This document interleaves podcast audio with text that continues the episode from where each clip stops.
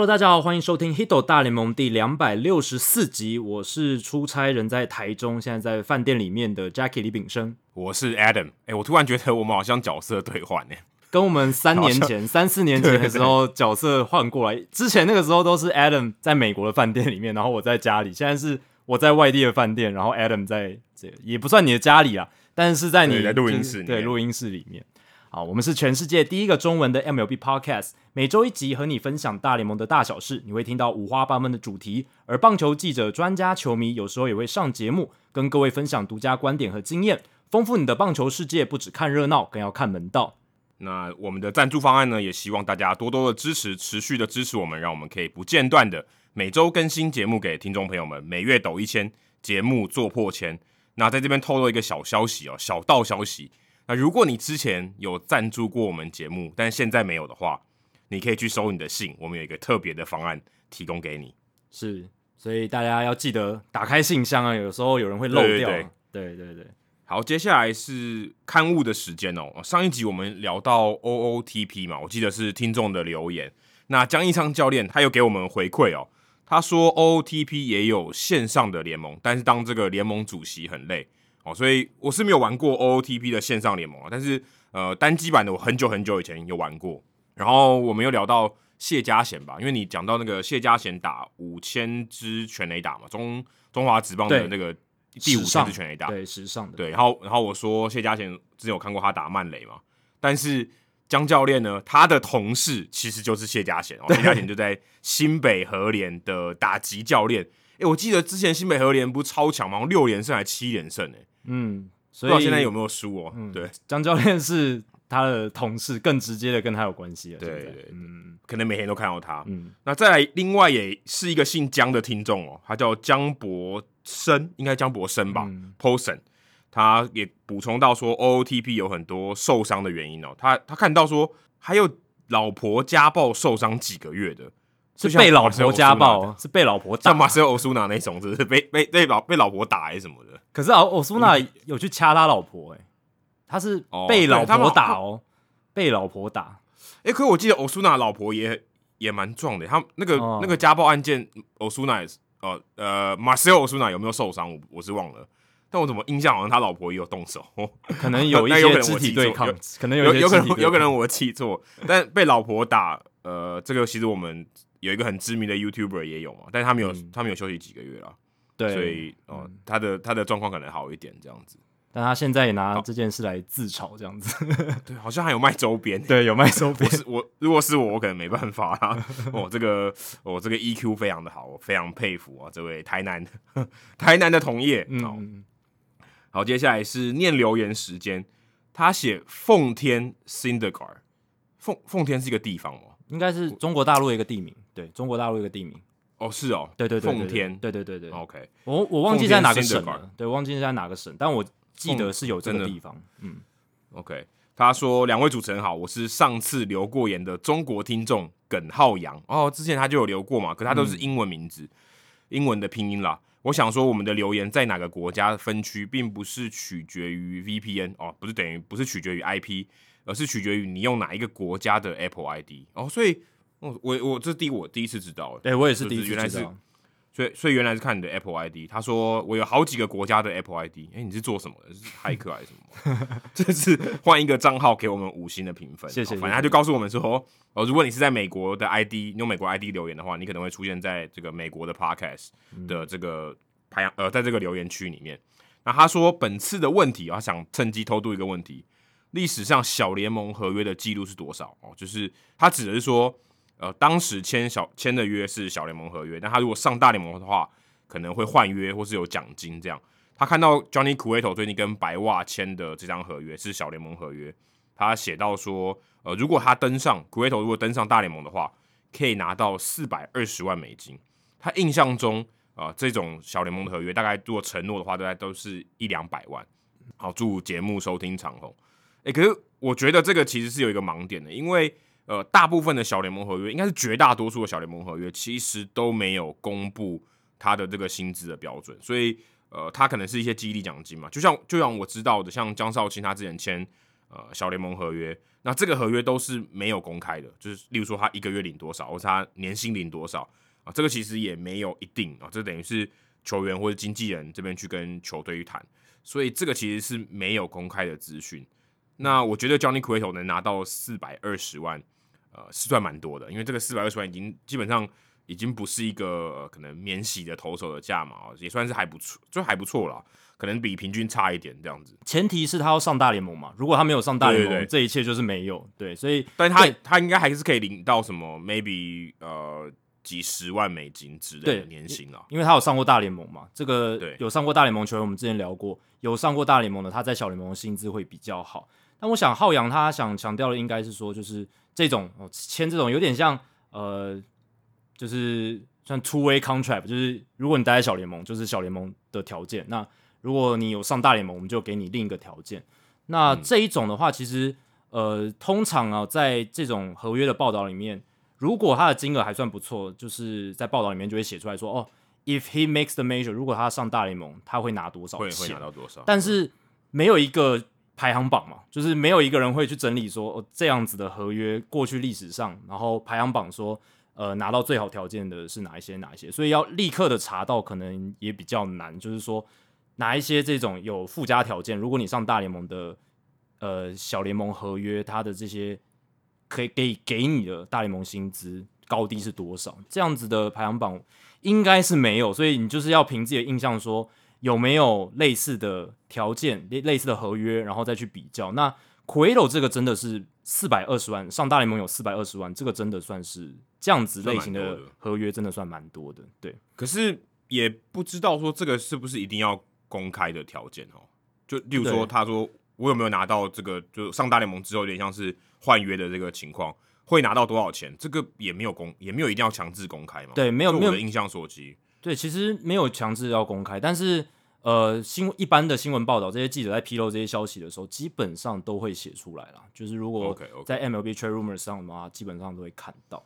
好那在节目进到冷知识时间之前，先 shout out 一下，就是给这个林东伟，就是未来体育台的主播，因为我今天跟他是室友啦，但是因为我们要录音的关系，哦，他就很非常大气的哦，就是先出去 溜达一下，让让我可以在房间里面录音，所以非常感谢东伟。那大家、欸、其实之前我在旅馆录音的时候，也有朋友在旁边呢。哦，是哦，我记得我记得我还跟 Jordan 睡同一间，还有之前上过我们节目的路。嗯，然后他们在睡觉，我在录音，所以他们可以听到一半的节目，就可能听到我在那边笑，但不知道为什么笑这样子。但东伟可能怕打扰到我们，所以他先出去溜达，非常的大气，而且非常的体贴，这样子。非常非常谢谢东伟，对，感谢东伟。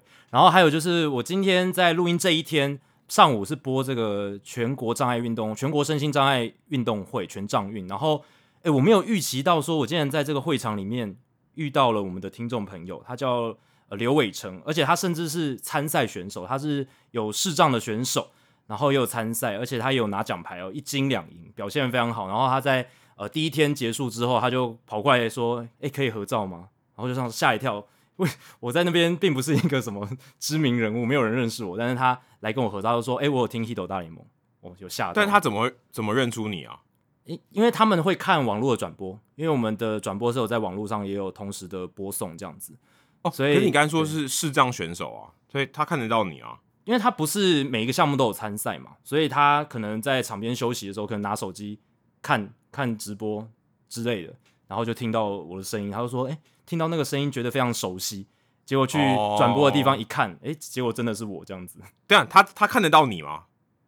他看不到我啊，就是他在比赛的时候，因为我是在转播室里面嘛。没有，因为你刚不说他是视障选手嘛，哦、他所以他是听你的声音。他的视障的程度没有那么严重，他没有到全盲。Oh, okay, okay. 对对对，他们他不是全盲的选手，okay. 对，只是呃，我不太清楚他的障碍是在哪里，但是他是被归类在视障的选手里面，这样他还是看得到。对对对，所以感谢。我想说，他如果听声就可以认认得出你，那也蛮厉害的。对对对对。因为通常视障的呃，就是朋友们，他们的听觉会比较灵敏，这是真的啊。对，这倒真的。所以感谢伟成来认亲，然后也谢谢他，他帮我们介绍了蛮多听众，新兴的听众，就是他身边的朋友，喜欢棒球的朋友。睡哦，睡哦。对啊，真的很谢谢他。好，那接下来进入到本集的冷知识时间，冷知识一样要蹭一下时事哦。那在上个礼拜，其实有个消息，就是 Todd Frazier 这个我们都很熟知的大联盟球员啦，虽然并不是到名人堂等级，可是也入选过明星赛。三十六岁的他宣布退休，结束了他十一年的大联盟生涯。那他生涯累积了两百一十八轰，然后 OPS 是点七六三，OPS Plus 一百零七，略高于联盟平均的这样子的打者，而且生涯单季曾经四十轰哦，在二零一六年白袜队的时候。然后他少棒联盟世界大赛很有名啊，一九九八年他那个时候真的打得非常好，系列赛六成的打击率，所以他其实是先在 Little League Championship 就是少棒联盟的世界大赛 World Series 先成名了，然后后来上大联盟。然后继续打球这样子。我记得他少棒的时候有一个很有名的画面呢，就是他不是跟 Derek Jeter 站在一起吗？哦，对对对对对，他小时候的偶像是 Derek Jeter。对，然后记得他有一张照片是他，就是他是在少棒的球员，然后可能到洋基球球场还是什么，嗯，然后跟 Derek Jeter 站在一起，我记得印象很深刻。对，然后后来长大还算是有跟 Jeter。处在同个联盟里面嘛，就大联盟的这个体系里面。对对对，然后记得明星赛好像跟他合照还是什么的吧，啊、我记得有这一件事情。然后就把他跟以前的那个就是 Frazier 小时候跟 Jeter 的照片，然后跟他现在跟 Jeter 合照这样搭在一起，这样子还蛮有趣的，非常对，非常感人的。那他 Frazier 他有一件蛮猎奇的事情，就是他在二零二零年九月十八号勇士大都会之战，大都会在九局上落后十三分，所以是一个乐色局数了。Frazier 那个时候他是野手嘛，但是他上场投球收拾残局。那是他大联盟生涯唯一一次哦，就是有上场投球，那一局无失分，连续解决掉了勇士队的 Dansby Swanson、Adam Duvall 还有 Austin Riley，而且中间还三振掉了 Adam Duvall。那个时候 frasier 他大都会的球员嘛，然后嗯，这个还蛮有趣的，因为当时 frasier 跟 Duvall 都算是明星级哦，因为 frasier 他曾经在二零一四跟二零一五入选明星赛，然后 Duvall 是在二零一六年入选明星赛，所以等于是一个。有入选过明星赛的野手，他上场投球，然后三振掉一个有入选过明星赛的野手打者，这样子。那他们之前在红人队应该都是同队的吧？我记得他们应该队友，应该有曾经是队友过，在红人队的时候。呃，Frazier 是二零一五年之后就离开了红人队，然后二零一六年就到了白袜。哦、对，那他们没有同队过，这个就可能要确认一下，对啊，可能要确认一下。Okay. 那包含就是 Frazier 三振掉 d u v a 这一次，大联盟从扩编年代以来，就一九六一年到现在，大概六十年的时间，曾经发生过三次这样的事情，就是野手投球，那排除掉大谷啦，大谷不算，他是二刀流球员。野手投球的情况之下，三振掉打者，而且这两个投打他们都曾经入选明星赛的情况。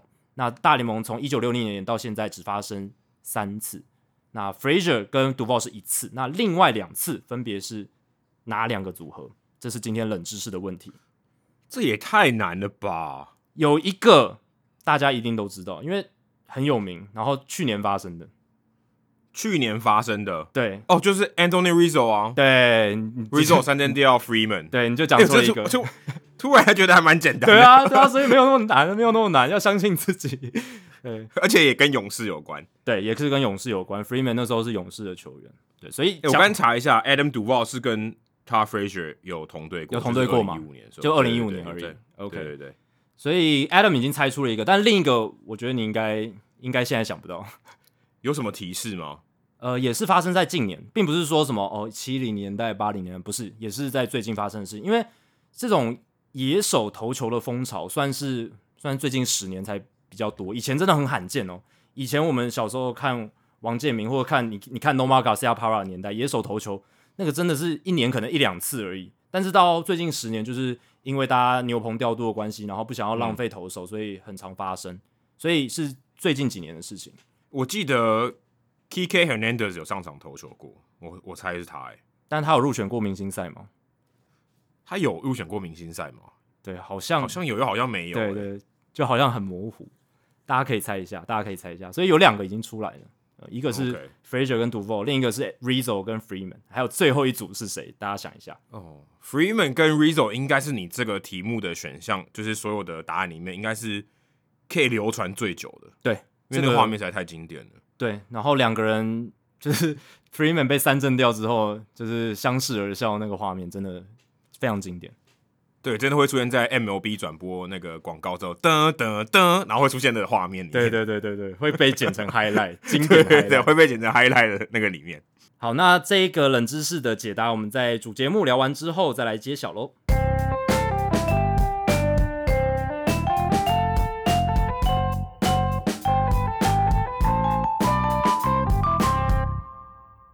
好，那这一集呢，我们要来聊一下，就是过去大联盟这一周发生的事情嘛。那最重要的事情，当然就是开幕周，开幕周的周末的赛事这样子。那这一次今年很幸运啦，也是受到公司的信任，就是来转播这个大联盟在未来的这个开幕战的赛事转播。那在第一场比赛就是大联盟开幕日，洛杉矶天使在主场迎战这个休斯顿太空人的比赛嘛。那那个时候就是呃大谷翔平的先发，所以是所有人都很关注，对。然后基本上台湾转播单位也都选这一场，毫无疑问，因为大谷。对，华视也是选这一场，没错。然后因为因为有大谷嘛，然后太空人又是去年打进世界大赛的球队，所以自然这个关注度是非常高的。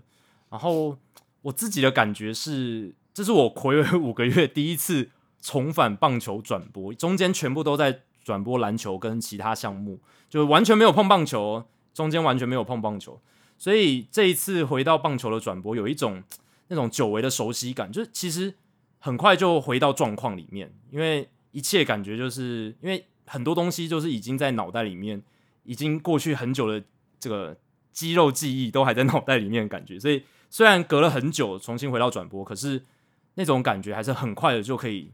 进入状态，我的感觉是这样。虽然转播篮球蛮长一段时间，五个月是哪五个月？十一月、十二月、一二三吗？对，是这五个月。对对对，因为你中间都没有播，你都没有播什么热身赛或什么的吗？完全没有，未来没有播中职热身赛。对，哦，哎、欸，那也没有什么，就是学生棒球的比赛也都没有，也都没有，对，完全都没有，对，完全就是，然后你就是你播各种篮球，对，吧？NBA、NBA。SBL、UBA 这三个，对，对啊，所以就是都在播篮球。那老实讲了，我在篮球的转播其实还有很多需要精进的地方，因为它节奏真的快。然后，呃，我也花了一点时间去学习裁判的手势啊，他们的呃吹判啊等等。那就是要在临场发挥的时候能够发挥出来。所以其实边播边磨这样。但棒球呢，尤其是大联盟，就有一种安定感，因为。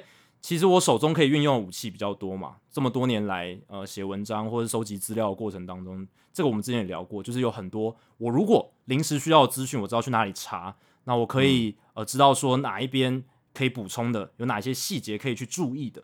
所以相较于还比较不熟悉或是还在学习中的这种篮球播报，在转播棒球的时候，我自己的感觉还是比较有自信啊，而且临时有突发状况什么的，我都可以。比较有余裕有没有？还去可以去呃，不管是临时找资料，或者是呃看怎么样去跟球评搭配，然后把那个情况解释清楚。可是篮球如果有一些比较奇特的状况发生的时候，有时候真的还是需要哦、赛评老师的帮忙，这样子就是球评老师的帮忙，对吧、啊？所以我觉得这是中间最大的差异。然后还有就是节奏上也有差，时间上啊，因为播篮球它就时间非常固定嘛，就是两节，然后中间。基本上暂停的次数都基本上算固定，除非那个比赛真的非常非常激烈。嗯、然后中场时间一定是有休息，然后大部分 NBA 比赛都是两个半小时左右会结束。然后 SBL 或是 UBA 可能 UBA 可能短一点，一个半小时到两个小时。然后 SBL 大概两个小时。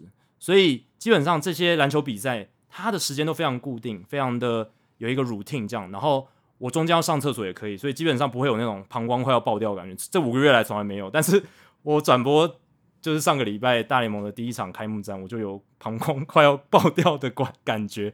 哦，虽然那场比赛本身没有打超过三个半小时，可是因为它前面有那个赛前的一些仪式什么的介绍啦、国歌时间，所以赛前的仪式就二十几分钟，加起来就是将近四个小时。那中间。我不太敢去上厕所，然后就所以就耗掉，就是花了蛮多 时间在椅子上面，就觉得蛮紧绷的。你不是在录音室录的吗？去上厕所还好吧？还可以啦，对啊，还可以，应该还行吧。但就想说谨慎一点，第一场就想说一次把它播完，所以就膀胱爆掉的感觉，对吧？但因为 NBA 它一定中间有一个中场休息，那个呃休息的时间蛮长，所以一定是可以上厕所。那、嗯棒球就没有这种余裕，还要抓一下时机点这样子。哎、欸，我跟你分享一下，我我是在哪里看你转播？我是在台南的月见溪旅馆，我看你转播。哎、欸，这个这个旅馆的名字一叫出来，就很多回忆涌上心头。因为呃，我们没有帮他打广告的意思，因为刚好那天我跟曾公我们去录台北市立棒球场，所以我们就住在一个我觉得比较熟悉的饭店，至少知道附近的环境，然后知道它的品质。然后刚好我们就是第二个晚上之后，就是你的这个开幕战嘛，所以我就早上起来就、嗯、就吃完早餐以后就看你的转播。我当下感觉其实很奇妙、欸，哎，就是我我哎、欸，我们应该有同时都住在这个旅馆里面嘛？就我记得之前播那个总冠军赛的时候，所以。那那个旅馆其实有蛮多，就是我们在播报初期，特别是在英文转播那段期间，就是因为它是电视台只算是配合的这个，哎、欸，配合的这个旅馆，哎、欸，可是我记得后来我们住过别家嘛，可是那个时候你在台北，对吧？也我也我也有住过别家，那个时候是就要跟听众朋友解释一下，就是月见溪旅馆是我们二零二零年在帮 Eleven Sports 做这个中职英文转播的时候，去台南都会住那一家，基本上都住那一家，但有时候那个离。球场很近，对，很近，就走路五分钟吧，五到十分钟就到了，五到十分钟。然后如果那边满的话，才会去订其他的这样子。所以，对那家旅馆充满了一些回忆。对，对，所以我当下就觉得有点微妙，嗯、就是就这个这个这个旅馆曾经呃，就是会有一些可能，例如说我们播完以后啊，可能会有一些呃。心情上的转变或什么的，然后我在这边，我在在在电视机前面看到我熟悉的声音，听到我熟悉的声音在电视里面转播。但是虽然球评不是我啦，但是我听到就觉得就还有一种很特别的感觉，有点感动，然后也有一点有一点奇怪的感觉。因为通常如果是我住在那个旅馆，我打开电视绝对不会是你在播嘛，对，就是这种经验从来没有过，嗯、所以对，就是感觉很微妙，然后。对啊，然后就看到，尤其是播大谷的比赛，所以那天大家应该受到蛮大的关注，所以我也很替 Jacky 开心，因为开幕战哦，居然就是这个未来大联盟扛把子啊负责主播的工作这样子。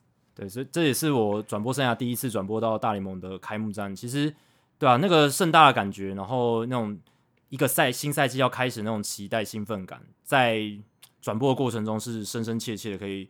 感受得到，加上对吧？大谷的先发，然后他又打第一棒，然后也是大谷条款第一次上路，都在这场比赛都有发生这样子。嗯、那其实也算是见证历史哎，对，见证历史，他真的有用嘛？因为他投手退场之后，他打者的身份还是继续留在场上，虽然他开幕战打击端没有什么表现这样子。那其实，在整个开幕的周末，大联盟也发生了蛮多事情的。那 Adam，你自己看这个大联盟开幕周末的时候，你自己印象最深刻的？几个事件是什么？哎、欸，我刚好有看红袜对洋基那场比赛，嗯、不过红袜对洋基那场其实原本应该就是刚刚大谷同一天嘛，只是比较早，但是后来应该是因为下雨的关系，所以那一场比赛就没打，然后就延到之后。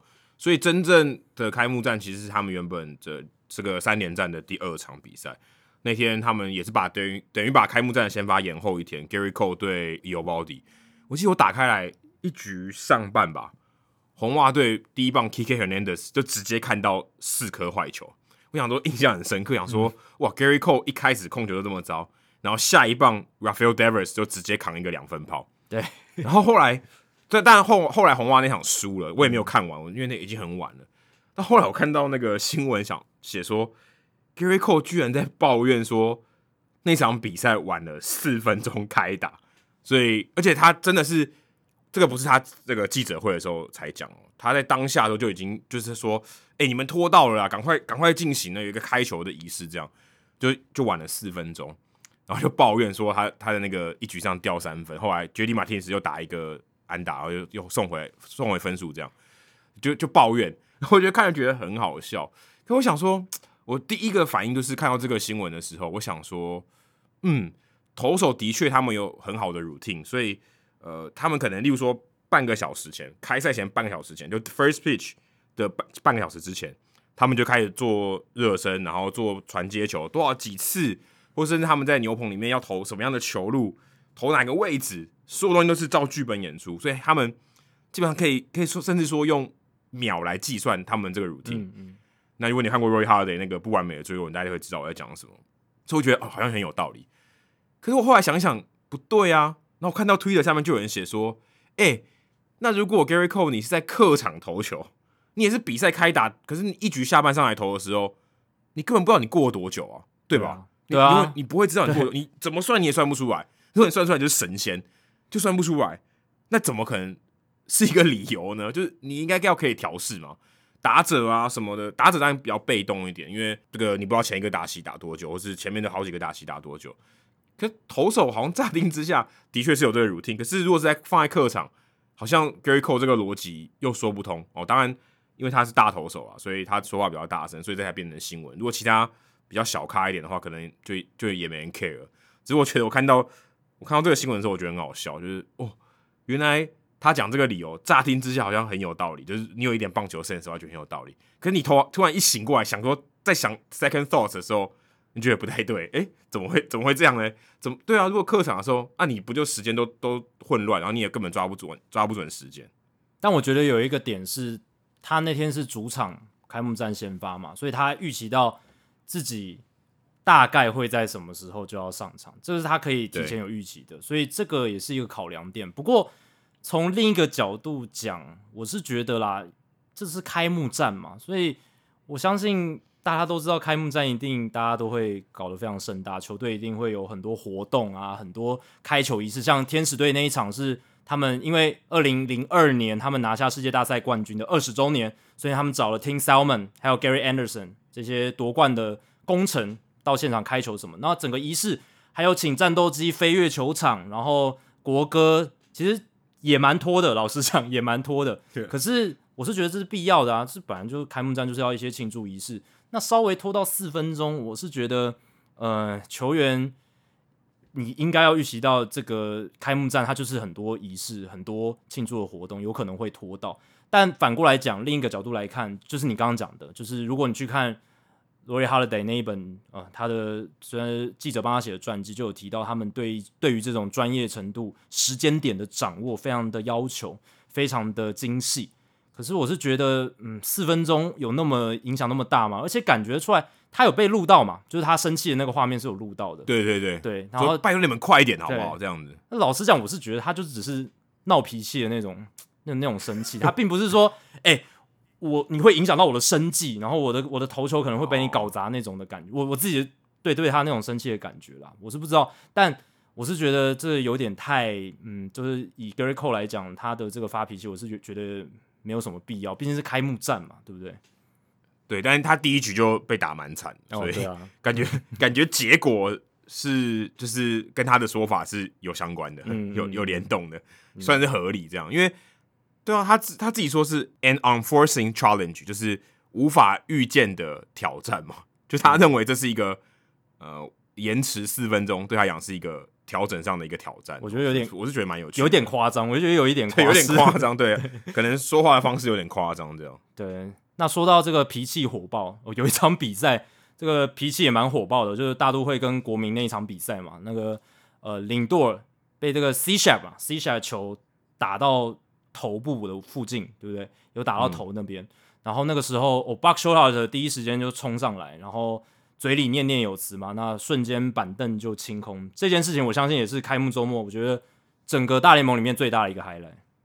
如果你的开幕战播到是这一场的话，那我真的相信有神秘力量了，真的。但不是这一场，对，不是这一场，差一点点。差一点点。如果真的要选这一场，也可能被选吧？有可能啊，对，它也是一场大比赛，对，啊、对，因为原本大都会可能派出来是底，呃，应该是 Scherzer，对，Scherzer，Scherzer。对啊，那天那天不是 Scherzer 就底冠嘛，因为前两前两站嘛，嗯、所以应该也是蛮精彩的、啊。对对，虽然最后是比较大家呃比较没名气的选手啦，不过这场比赛也是因为里面有蛮多次大都会的球员都被砸到触身球嘛，包括到 McCain，、嗯、然后然后还有就是 Alonso 领舵，而且其实这几个都算是大都会里面蛮重要的成员。McCain 有签大约嘛，然后。阿隆佐是他们最重要的炮手，领舵不用讲，就是最高薪的球员。然后马特也被砸，马特也是他们。今天我们在录音的时候，马特被砸了，对啊，所以都是他们算是正宗知名的球星被砸。老实讲，就是可能你如果是大都会的人，真的会觉得有点针对性吧。哎、欸，其实今天这个比，就今天我们录音的这一天，台湾时间星期天，小熊跟酿酒人投出五次速成球、欸，哎，单场，嗯。超夸张的，我觉得有可能，也许也跟春训有点短，也许有关系哦。因为今年春训短嘛，然后很多投手，其实你如果看开幕周末的先发投手，他们基本上极少数才投超过九十球，绝大多数都用球数都不到九十球。你如果仔细去看，对啊，对啊，因为他们其实还没有到真的完全的状态，就是他们在赛季中那种也可以至少投到百球的这种完全先发的状态。即便是那种大投手，其实他们在开季，今年开季也都是慢慢的 build up。那在开幕战也都是投的用球数没有超过九十球。对啊，不然达比修有跟肖门纳亚就会继续投下去，对吧？对对对对对对，其实、那个、不然他们也不会在没有安打的情况下就被换了。对，那个肖米纳雅那一个事情，Bob Melvin 很有趣，Bob Melvin 转到教师队又带到自己的 指定兵，就是之前在运动家的时候，对，没有想过这件事情呢。对啊，就刚好又都带到，然后他是讲说，其实当然你要把正在进行弯打的投手换下场，还是需要一点就是决心啦。那他是觉得换掉门纳亚没有让他那么天人交战，是因为门纳亚之前有投过无安打比赛了，所以对他来讲，这相对是一个比较 easy decision，因为对他来讲，现在门纳亚的调整状况是比较重要的。那刚开季嘛，所以用球数不要那么多，那还要需要一点时间去 build up 他的用球数，那就先把他换下来。哎、欸，我这边更正一下，刚刚那个小熊跟酿酒人的比赛是。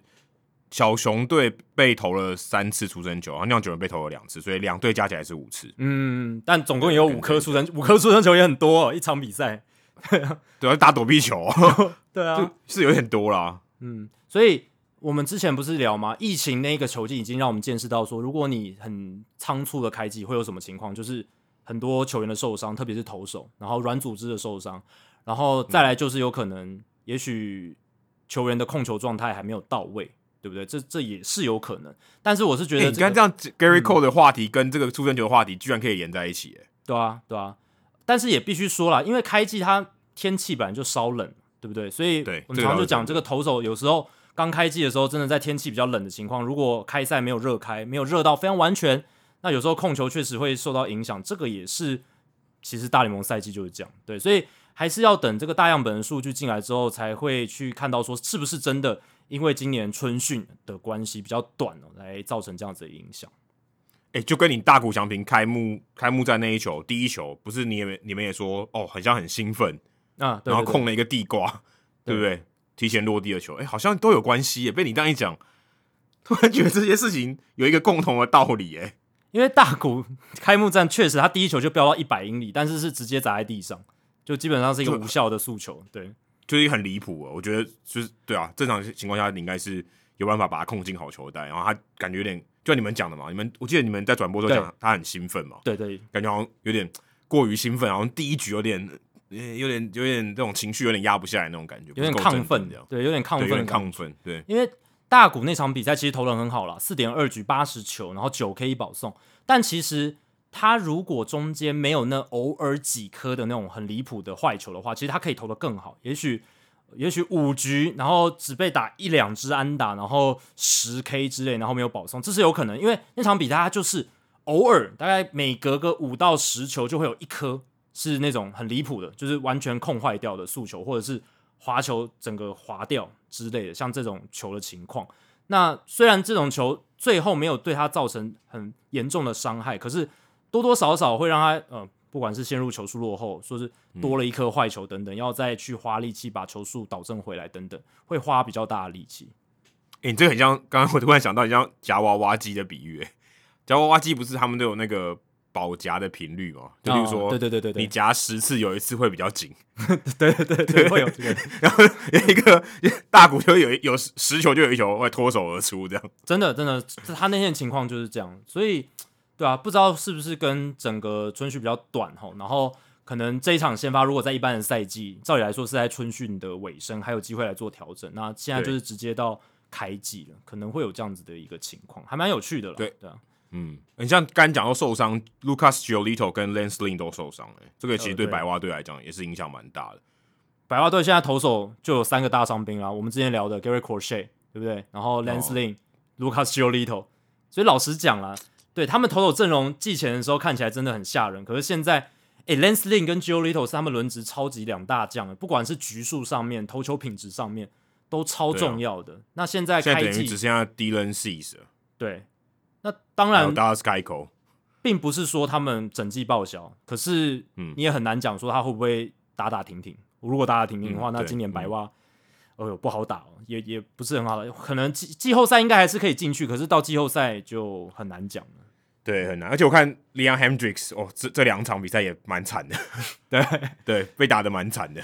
当然开季啦，才几场比赛而已，搞不好还在调整，那之后就会恢复。不过呃，对于白袜球迷来讲，真的这个开季不太好哦，伤兵的消息，嗯、然后这个终终结者爆掉的一个情况，这样子。哦，那说到整个就是在春训尾声开季的时候，其实还有一个东西是我们每一次在这个时间点都会聊到的，所谓的延长约潮哦，因为我们之前有聊过嘛，这种跟还有控制权的球星或者是年轻球员，你如果想要把他长期的留下来，那通常呢，球队都会在春训的尾声来跟这样子的选手来谈延长约，那也在今年确实看到了这个情况了。那包括像是守护者队哦，他一次签了三张延长约，包括我们今天又加了一张 Miles Straw，然后前面有 Emmanuel Classe，还有 Jose Ramirez 的延长约，然后海盗队也是小市场的球队，也是我们被我们贴标签是二职球队的这些球队，呃 Ke'Bryan Hayes 他也签了延长约啊，水手队是跟 JP Crawford 签了延长约，所以哇，这一阵子真的延长约还蛮多的，你自己怎么看这种情况？那很正常啊，因为他们。球员不会希望在季中谈合约啊，嗯、对不对？就算你表现再好，他也不想要分心，或是球团要花一点力气去跟你谈这种。因为你谈约不是说、哦、我开一口价你就说好，对不对？一定不会这样嘛，对，一定有来来回回，所以心情上会受到影响。那选手心情受到影响，其实对他们来讲绝对都不会是好事啊。他想说、嗯、啊，呃，这个大合约可能少了五十万，哎，五十万听起来少啊，也是几也是一千多万台币，哎，对不对？也是很多，哎，也是很多。那这种来来回回，你心情会受到影响，所以赶快、赶快、赶快，在这个开机之前就把它搞定。那你说像 Jose Ramirez 这个合约，其实大家看到的时候想说，哇，这个签这个合约，基本上跟这个守护者队整体的薪资几乎要占了一半诶。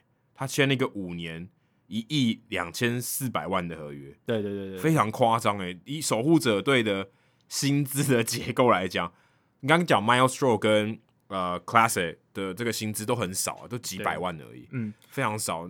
Jose Ramirez 这个大约这样签下去，两千多万的大约，对于守护者来队来讲，应该算呃，可以说近年来我觉得算非常稀有的，对，是比较稀有的合约，破亿的合约非常稀有，对吧、啊？来讲一下 Jose Ramirez 这张合约好了，但他这张合约并不是从今年开始，是从二零二四年开始起算，因为他原本的合约还有选择权嘛，所以二零二三。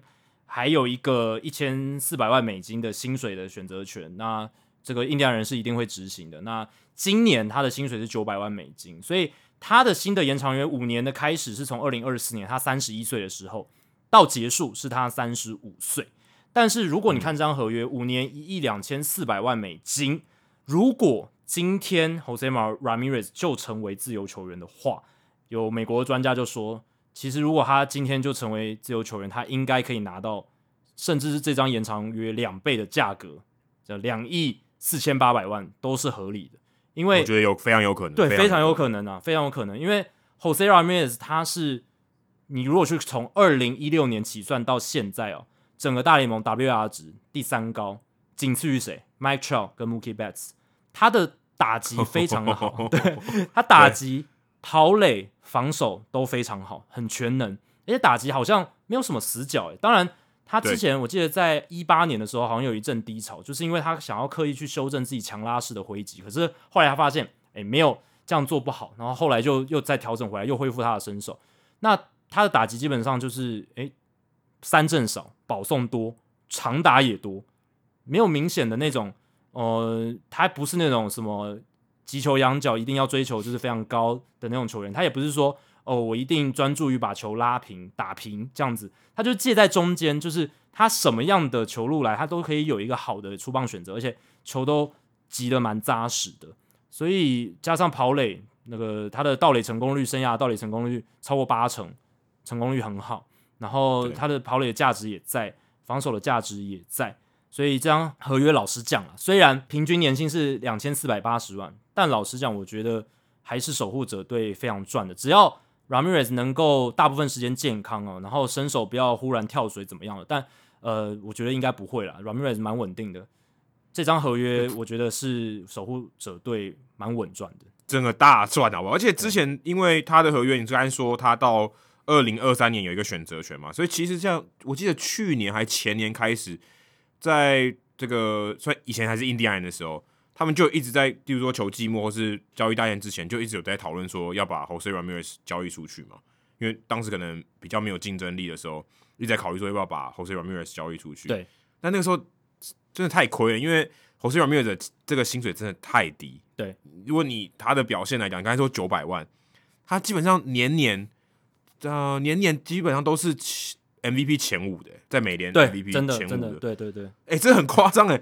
这个他领一年，我觉得呃三三千万合理，我觉得都都合理，合理，对啊，那超便宜，你刚才说九百万哎，嗯，这是多少倍啊？我来跟大家讲一下，他前一张的延长约有 Ramirez 有多亏，他前一张的合约是五年两千六百万美金，你没听错，五年哦。两千六百万美金，还附加二零二二九百万美金的选择权，然后二零二三年一千四百万美金的选择权，所以二零一七到二零二一年这五年，他只赚了两千六百万美金，是他新的延长约几乎就是一年的薪水而已，对不对？他一年就是两等于提升五倍，对啊，等于将近提升五倍，很夸张，五倍还是还是很低诶，还是很低啊。以他的以他的这个身手还有他的表现来讲，他的稳定性来讲，真的很低，对。所以你看哦，二零一七到二零二一年，Ramirez 他的 WR 值是二十六点七哦。我们一个 WR 值如果算保守一点，七八百万这样子，那真的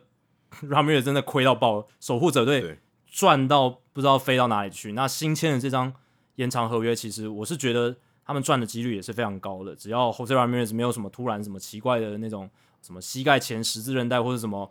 阿基里斯腱那种超级严重的受伤，什么一两年没有出赛或者缺阵时间很长，我觉得基本上这张合约真的是，嗯，以球队的角度来讲，签的非常好，而且也是呃非常谨慎、非常有智慧的选择。这样就是如果以精打细算的角度来看的话啦，对。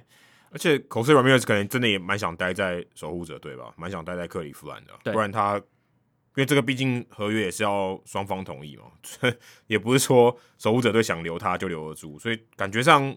Ramirez 是有给一些 discount。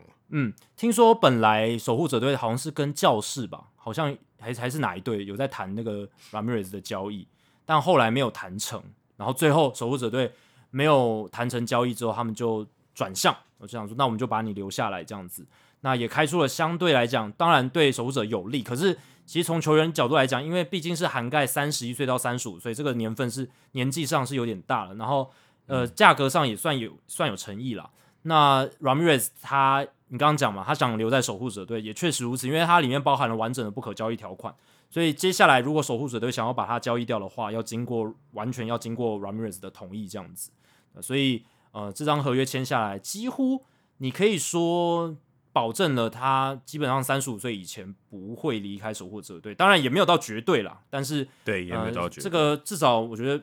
八九成的信心，你可以觉得他是在守护者队当看板球星这个角色这样子，但也可以确定张玉成基本上 接下来都没办法守先发的或主要的三垒了。对，这个位置已经被嘎住了，就是这样。对，整个被卡死死。卡死。之前林豆还在的时候，尤其是被卡死死的。现在三垒也，Jose Ramirez 当时也是卡死死，但现在可以确定，接下来七年也是卡的死死的，包含现在这一年。对，确实是这样。所以张玉成要再加把劲了，要再。透过他的打击，我觉得打击还是关键。那呃，基本上二游一垒都可以守，还是有优势的哦。所以不要气馁。基本上只要打击的挥空率减低哦，三振数减少，他开季好像六个打数四次三振，嗯，就是还可以再加油。那而且没有什么抵抗力，嗯、他的三振都是嗯，就是蛮糟糕的，没有什么抵抗力的三振。对，所以回到我们之前不是聊吗？他春训打得很好，那我们那时候就有讲嘛，因为春训他。投手基本上他是自己在调整状况，他不会因为打者去设计一些 game plan 或者是呃一些专门性的针对球探报告去专门性的投球。嗯、那开季之后情况整个不一样，所以呃张玉成就是还是要再去呃针对自己的挥空率的部分，你可以再谨慎一点，然后多选球，挑到自己特别适合攻击的球打。对，特别是变化球了，他对他对变化球的掌握度是还可以再再加强，而且。我突然想到，Jose Ramirez 其实跟当当时跟领舵差不多，他说前后上来吧，他们其实一开始都没有什么长打能力，其实一开始都没有，在小联盟的时候，他们长打能力也不是很出色。对，后来突然几乎几乎是同时吧，大爆发，哦，变成变成大炮这样子，然后一年可以有三十支全垒打这种实力。以前你可能一开始看觉得 Jose Ramirez 可能就像林子伟这种，而且 Jose Ramirez 也很矮，也很矮，嗯、就是身材不是很起眼，然后当然很壮啦，但是身材不是很起眼，你觉得他爆发力或是整个 power 是是有有其限制的。没想到他们后来打的非常好，所以你看张玉成其他的先天条件，我觉得甚至你可以说比 Jose Ramirez 更好。嗯，身材上面，对，爆发力上面可能也不输，可是这方面的突破可能就真的，我不知道这些教练然后会给他什么样的突破，就是哪些地方可以调整，不然以这个守护者是一直很想讲成印第安人，以守护者他们有这样的经验来讲，我觉得张玉成也是有机会在现在这个程度之后再破茧而出，就是可能也许更上一层楼，可能变成真的是。呃，打击稳定度更高的一个选手，就也也许可以到 Jose Ramirez 这种等级，当然这可能有点远，但前面有潜力啊。你看林多跟 Ramir 都是在之前的印第安人体系培养出来的人，那他们也是这，像张玉成也是嘛，从头到尾都在在这个体系里面，或许他们有一些方法可以帮他调整成更好的打者，也说不定。我是蛮期待这种事情发生，嗯，但就只能祈祷了。对，Ramirez 当年他真的打的没有很理想，一四一五他刚上来没多久的时候。呃，OPS 都在点六五零以下，那基本上打击率低，没有长打能力。你刚刚讲到，那我觉得他为什么能够成功，有两个关键，一个是选球好，他本来就有好的选球底，所以基本上他三振不多，他的击球 contact 很好，所以基本上剩下的问题就是运气回归，还有就是他如果能够掌握拉打的奥义，哼，他就可以把这个这个长打释放出来。其实像 Ramirez 这种身材矮小，他们只要能够把这个身体的力量释放做到很好，然后还有就是用拉打，然后不要怕说呃挥大棒拉打的形式，呃会牺牲掉很多的这个三振，就是尽量勇敢果敢的去挥击这样。那只要能够维持一定的击球率，他们就能打出好的长打火力这样。那 Ramirez 基本上他有好的底子，就是我刚刚讲，就是选球他本来就有好的底子，所以这一个我觉得是他一切后来进步的基础。那张玉成现在遇到的问题是他的三振挥空率还是太高，然后。嗯，选球对于变化球的整个判断还可以再强化，还可以再加强。那其实只要选球这一块，你的球路辨识提升了，那有这个基底的话，你接下来要进步到其他，不管是击球啦，你的击球的扎实程度，你的整个长打破坏力，都是可以再去 build up 起来的。所以我觉得这个是蛮重要的一个课题啊。对于张育成，这倒是真的。嗯嗯，张育成的这个保送数还真的太少，太少，对，太少。对啊。就还是选了蛮多比较不适合自己攻击的球去挥击。没错。那另外我们刚刚有提到 Emmanuel Classic 跟 Miles Straw 的这个延长合约，其实都很便宜啦。Myles Straw 五年两千五百万，然后 Emmanuel Classe 五年两千万。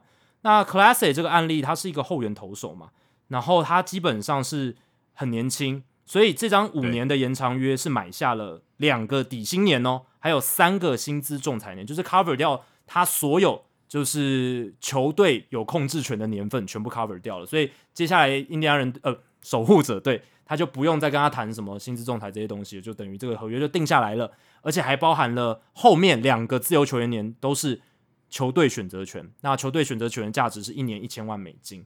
那 Clase 其实他已经展现出了他顶级这种后援投手的实力嘛，球速非常好，而且他去年去年很夸张，他去年一点二九的防御率，然后 FIP 是二点一一。呃，三振保送比很夸张，对对，而且他六十九点二局只被打了两支全垒打，哦，也是很不容易被打全垒打的选手，对吧？所以、欸，而且他以他的这种球速一百迈连发的，然后被猫到没有出去也是蛮难的。其实坦白说，我觉得蛮难。这种速球派的投手，你打到真的会出去。嗯，对啊，所以代表他尾劲好，控球好，然后球威又强，所以印第安人队也是觉得。他是可以投资的后援投手人选。那你看 James Karinchak 哦，现在不知道跑去哪了嘛？他威了一年之后，Karinchak 受伤了，受伤了，而且之前投的一塌糊涂嘛，就是他控球出状况。对，去年他出状况。其实他们原本一开始是有点像双手护神诶、欸，对，就一个人投第八局，另外一个人投第九局。一开始我记得去年一开始是这样这样操作，后来 Karen Check 的控球比较出状况。然后有一些受伤的困扰，所以 Classic 就完全接下了第九局的工作，等于是完全取代了 Karen Check，。在我记得他二零二零年横空出世嘛，然后就让大家非常惊艳这样子。对，对，然后需球超难打，需球非常夸张，三振率非常鬼神这样子。那 Class A 等于是呃很短的时间内就取代了他的这个角色，而且现在甚至是被守护者队投下了一个很大的信任票。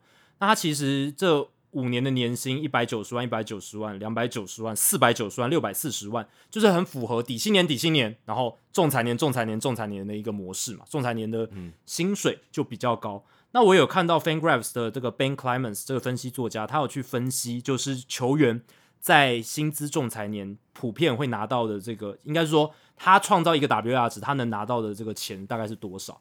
那他是用二零一三到二零二一年的数据，所以这个数据是比较 updated，就是很更新，有有更新的数据这样。然后以这个后援投手来讲，他在薪资仲裁年，他创造一个 WAR 值，就是他在第一个薪资仲裁年，他创造一个 WAR 值可以拿到一百七十九万的钱。如果是薪资仲裁的第二年，一个 WAR 值三百九十八万；薪资仲裁第三年，一个 WAR 值是五百六十一万。所以你如果仔细去看哦，Classy 他的薪水基本上就是底薪加上这些数字。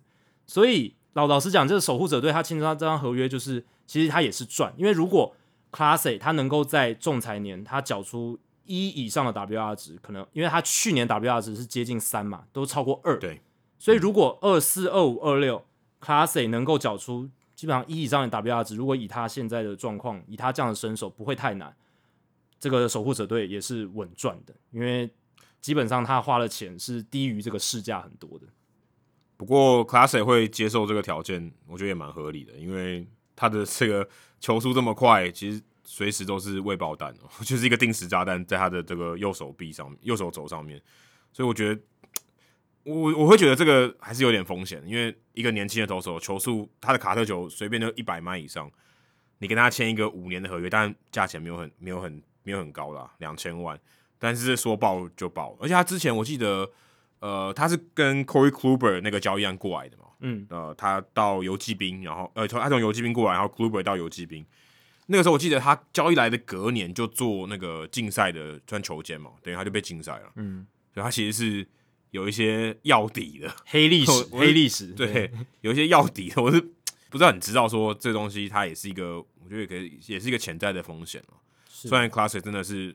以他的这个身手来讲，是真的算不能说非常顶级，但至少也是非常前段班的，可能联盟前十的这个终结者的身身手了。对啊，这种火球男受伤案例我们已经看到了嘛 Gary Crochet 他已经去通 TJ 了，所以就像你讲，一定有风险。那 Class A 火球这样飙能飙多久？那球速什么时候会降，或者什么时候受伤？确实就像一个未爆弹。可是回到刚才讲的，就是五年两千万，老实讲了。就算他第二年就受伤，剩下的钱丢到水里，老实讲也不会太心痛。即便你是守护者队哦，其实也还好。对对对对，对啊，其实这个钱真的没有什么诶、欸，真真的是很少很少的钱。所以 Miles Straw 也是类似的案例。，Miles Straw 他基本上就是买他的防守跟跑垒嘛，对不对？就是中外野手的部分。那其实五年两千五百万，我觉得也是一个对守护者来讲非常合理，而且也非常基本上风险很低。就是以 Straw 的角度来讲，就是。呃，Straw 的角度来讲，他是得到了一笔蛮大的钱。那但以守护者队的角度来讲，签 Straw 这种球员签五年，其实而且薪水才两千五百万，这个风险是蛮低的。球对球队的角度也是，所以其实这几笔，我觉得我觉得啦，这守护者队都签的蛮好。而且你看牛棚外野跟内野都有至少一个大将这样子留下来，那代表说他们会以这三个球员来作为一个基底哦，然后来作为下一次。球队要进入这种竞争的循环的时候，他最依赖的球星这样子。而且 Classic 跟 Straw 都是从交易过来的，嗯、这也还蛮特别的。Jose Ramirez 是当然他们自己培养的，可 Classic 跟 Straw，Myles Straw 是跟太空人队交易来的嘛，所以他们会呃透过交易，然后把这个球员留下来。我觉得这个也是对他们可能球探部门的一个肯定吧，因为他等于说找来一个人，然后。真的是他需要的这样的人才，然后把他留着，把他留住。而且其实守护者对他们的外野一直 就一直不是很强啊，一直是一个弱点啊，就几乎没有人可以守外野，所以才会把 Rosario、a m e r Rosario 丢到外野去。对，他本来就游击底的，干嘛好好游击不守，跑去丢去守外野？所以其实 Myles Straw 能有点被锁定住。我其实看到的时候，我觉得蛮意外的，就是哎、欸，怎么会是 Straw，然后被被锁定住？因为像。他们就把 Bradley Zimmer 交易到蓝鸟嘛，等于他就有点放弃了 Zimmer，对，而且 Zimmer 还是他们自己养的，对，所以整个操作也是，我会觉得还蛮蛮微妙的。我看到时候想说，哇，我没有想到 Stroll 会先被延长合约给绑住，虽然但这个价钱没有很高，可是他是让我令我觉得蛮意外的一个人选，这样子。嗯，因为他毕竟打击真的不是他的强项。通常我们想说，诶，要留住一个年轻的这种球员，野手的角度来讲，打击至少要至少高于联盟平均吧。然后你对他的打击会有期待，但对以我的角度来讲，我对 Stroll 打击是没有任何期待。我是想要看到他的防守跟跑垒这样子。那这种比较角色型的工具型的球员，老实讲，比较少看到会被签下这种诶五年的延长合约，相对来讲是比较少的啦。那你刚刚讲。守护者队他们的外野问题真的蛮严重，你看，我觉得最严重就是 Bradley Zimmer 没有养起来，不然其实他是本来被球队寄予厚望，是也许成为看板球星，因为他手背好，跑垒快，又有打击能力，但是他就是玻璃，他真的太玻璃了，就是动不动就受伤，没有办法维持健康出赛，真的没办法维持啊。然后他们本来还想培养另一位是 Oscar Mercado，可是 Mercado 他就是没有长打。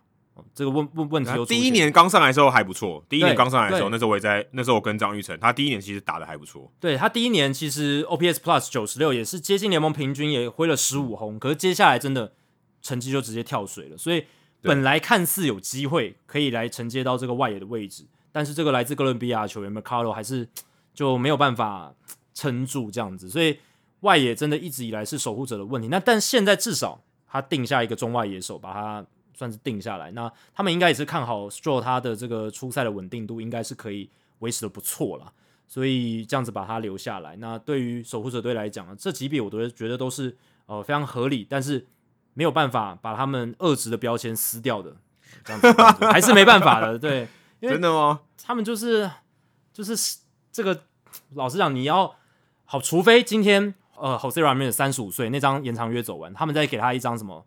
而且前提是 Ramirez 也打的还可以，并没有说整个完全烂掉。他们再给再给他一张两三年的合约，然后一年超过一千万，我就说他的这个标签二职标签可以撕掉。你这个 flag 立的有点久哎、欸，等到什么时候啊？因为他们他们真的这个过去这个历史太太悠久，而且老板没换嘛，所以老板没换的情况下，你能期待他们这个操作思维会有改变吗？我是觉得不会。不会，搞不好今年这个季中或是季末就给 Shane Bieber 一张大约，也不一定啊。好啊，欢迎打脸我，对，欢迎，对不对？对对对，不对？他们就希望 Extra Miles 嘛，不然怎么会签下 Miles Stroh 呢？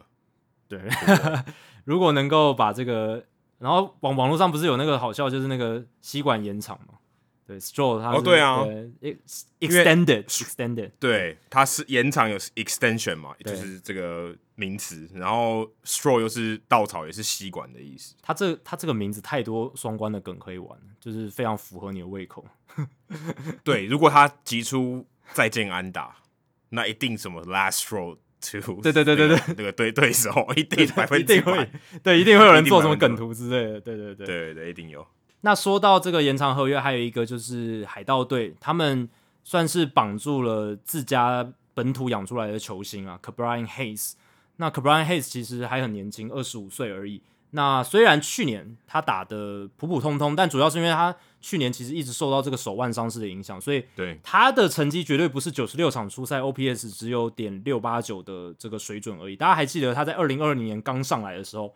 二十四场初赛，三成七六打局率，五支全垒打。当然，也不是说他的实力这么夸张，我是说他的成绩绝对是在联盟平均之上，然后不会是像去年那么惨烈的情况，因为去年是有受到伤病的影响。嗯、而且，Ke'Bryan Hayes 他的防守能力是哦，业界公认顶尖的，真的是非常顶尖的一个水准。嗯、去年他的 DRS 在三垒是十六，诶，非常非常高哦，甚至。我觉得可以跟像 Matt Chapman 或是 Nolan Arenado 这样子的程度来看齐的。哇，有这么高级？有有有，我有听到一些国外的记者这样讲，对啊。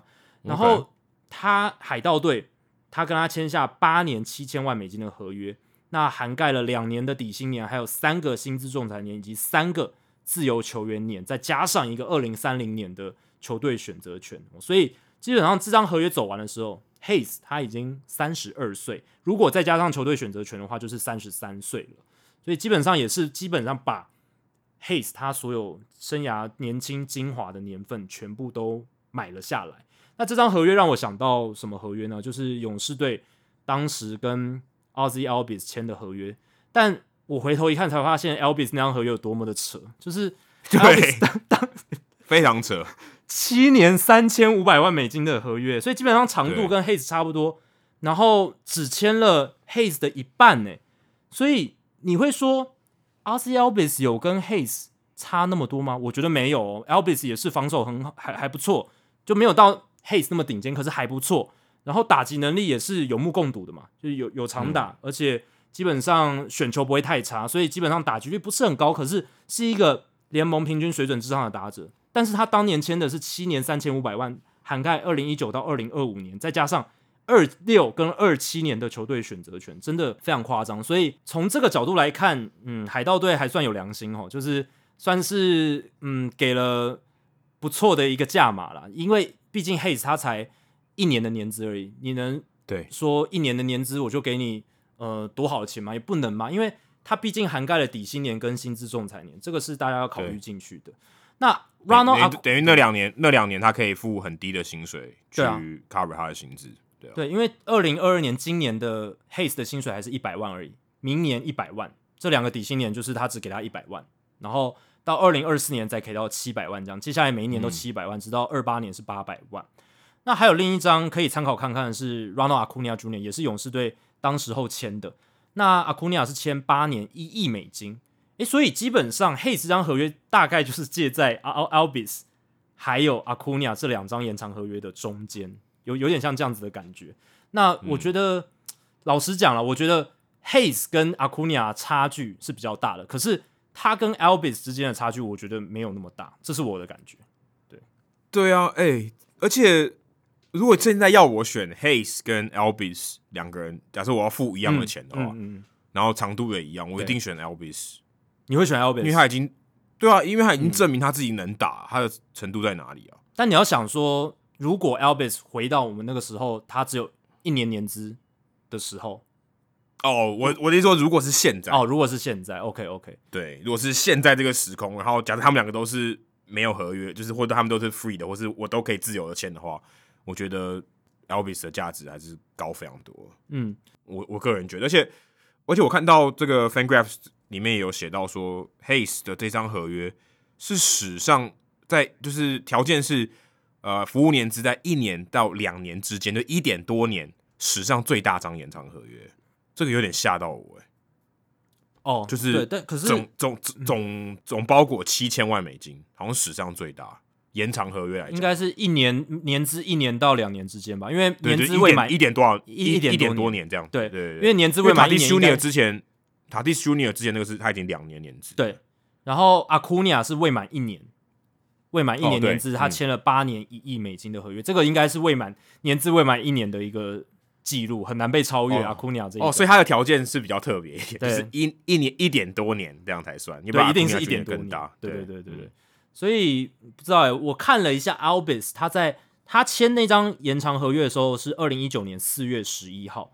那在那之前，其实 Albis 已经也是累积了一年多的年资。然后 Albis 那个时候二零一八年是有入选明星赛的，他当时的成绩是两成六一的打击率，OPS Plus 一百零一而已。然后二十四轰，七十二打点，十四次盗垒成功。嗯，那 Albis 的问题是他上垒率没有那么好，所以显然。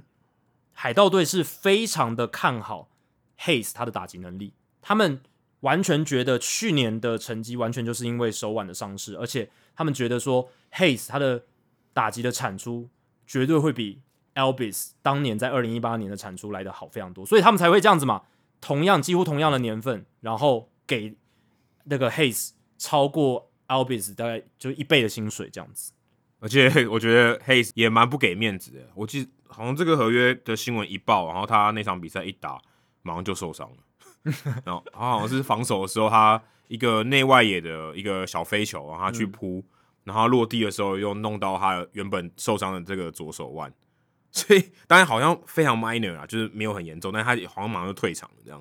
所以我觉得当下那个新闻就很好笑，就是你看到他签了一张还不错，呃，对他来讲可能很大的合约。然后马上他就受伤，然后退场，这样对是有点不太给面子。对，有点不太给面子。但是呃，相信海盗队的医疗团队也是给出了评估之后，球队才有信心去给他这一张延长合约的，对吧、啊？所以如果你是海盗球迷，嗯，应该很少，但是如果你是的话，应该值得期待一下啦。欸、对，海盗球迷我觉得应该不少哎、欸，因为至少袁定文袁博士就是海盗迷啊，对，而且路上很多人戴海盗队的帽子，虽然可能不知道是海盗队。而且陈柏宇跟这个郑宗哲哦，现在都在海盗哦，对啊，还有张宏，还有张宏仁，张宏仁最新的最新的，对，所以、嗯、呃，很多台湾球员现在在这个海盗的体系啊。大家，如果你是刚加入开始看大联盟，还不知道支持哪一队，也许海盗队可以看一下。之后几年，搞不好台湾选手上来，哎、欸，你就有好好戏可以看了。哎、欸，我觉得当海盗队球迷不错，哎，你没有什么包袱跟期待。对啊，因为你可以先习惯输球的感觉，对，所以之后只要赢球，你都是哦非常开心这样的感觉。对啊，这样不这样我觉得挺好的，就是你你只要赢球你就会开心，输球就觉得正常，心态上健康一点哦，稍微健康一点。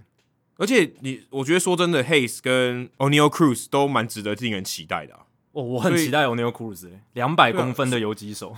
你 你想看如果以后 Hayes、Cruz、陈柏宇、郑宗哲。哦，那海盗队可能变新台湾之队之友队，有可能哦，有可能。哎、欸，那感觉很好看呢。现在这样想还蛮令人兴奋的。如果然后再找恰恰去开球，然后又穿兄弟队的这个球衣去，不是更厉害？哎、欸，对对对，因为长得太像了嘛，跟他以前那种复古的球衣超像的，黄色、啊、黑色，跟一九七九年的 We Are Family 那一年 根本一模一样。对啊，真的。所以对啊，海海盗队有 Oneil Cruz。然后有 Ke'Bryan Hayes，那如果看他们能不能愿不愿意把 Brian Reynolds 留下来，对不对？嗯、如果愿意留的话，他们接下来几年如果能够进入竞争的循环，那这个球队是其实还蛮有还蛮有看头的，对吧、啊？大家可以期待一下。对，对他们也算烂到一个彻底了啦，啊、所以应该也不能再跟烂下去了，也该起来了。那说到起来的球队呢，西雅图水手队绝对是其中一支啦。那他们也跟他们的算是现在已经算当家游击手了，已经可以称他是当家游击手了。J.P. Crawford 签下了五年五千一百万美金的合约。那 Crawford 他今年二十七岁，所以这张合约会涵盖二零二二到二零二六年，他二十七岁到三十一岁的年份。那等于是买下了三个仲裁年哦，加上两个自由球员年。那基本上整个条件来讲，我觉得对于水手 Crawford 来讲都，我觉得都很可以接受。那 Crawford 的角度来讲的话，其实他的打击的成绩没有到那么出色。主要是靠他的手背是越来越好，嗯、那这一点能让他拿到平均年薪超过千万美金的合约，我觉得已经算不错了。那水手的角度来讲，就是稳定的一个游击的人选真的很重要。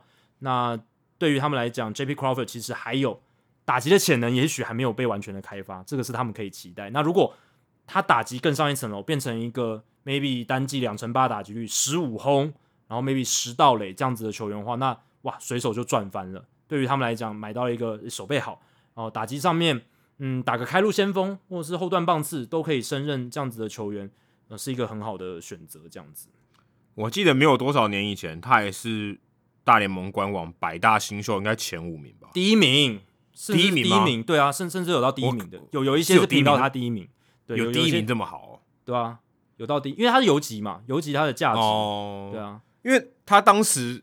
就刚上来在费城人队的时候打的，就人家会让想到那个 Jurickson Profar，就名字很高，就打的很鸟，然后就就也没有什么打不出成绩，然后换了队以后，哎、欸，没想到在水手队他找到一片天，而且还二零二零年他还拿下金手套奖。我觉得我看到这消息的时候，我就觉得哦，他运气算不错，就找到一个可以发挥的地方，而且他有发挥出来至少不会像说大雾嘛，就是误会那个误，对，没有变成大雾。至少是一个，呃，maybe 打击上可能是一个平均水准以下一点点，然后防守很好的一名打者。至少他是在大联盟可以生存。我觉得这个，而且可能是先发球员，可能比 Profile 还好。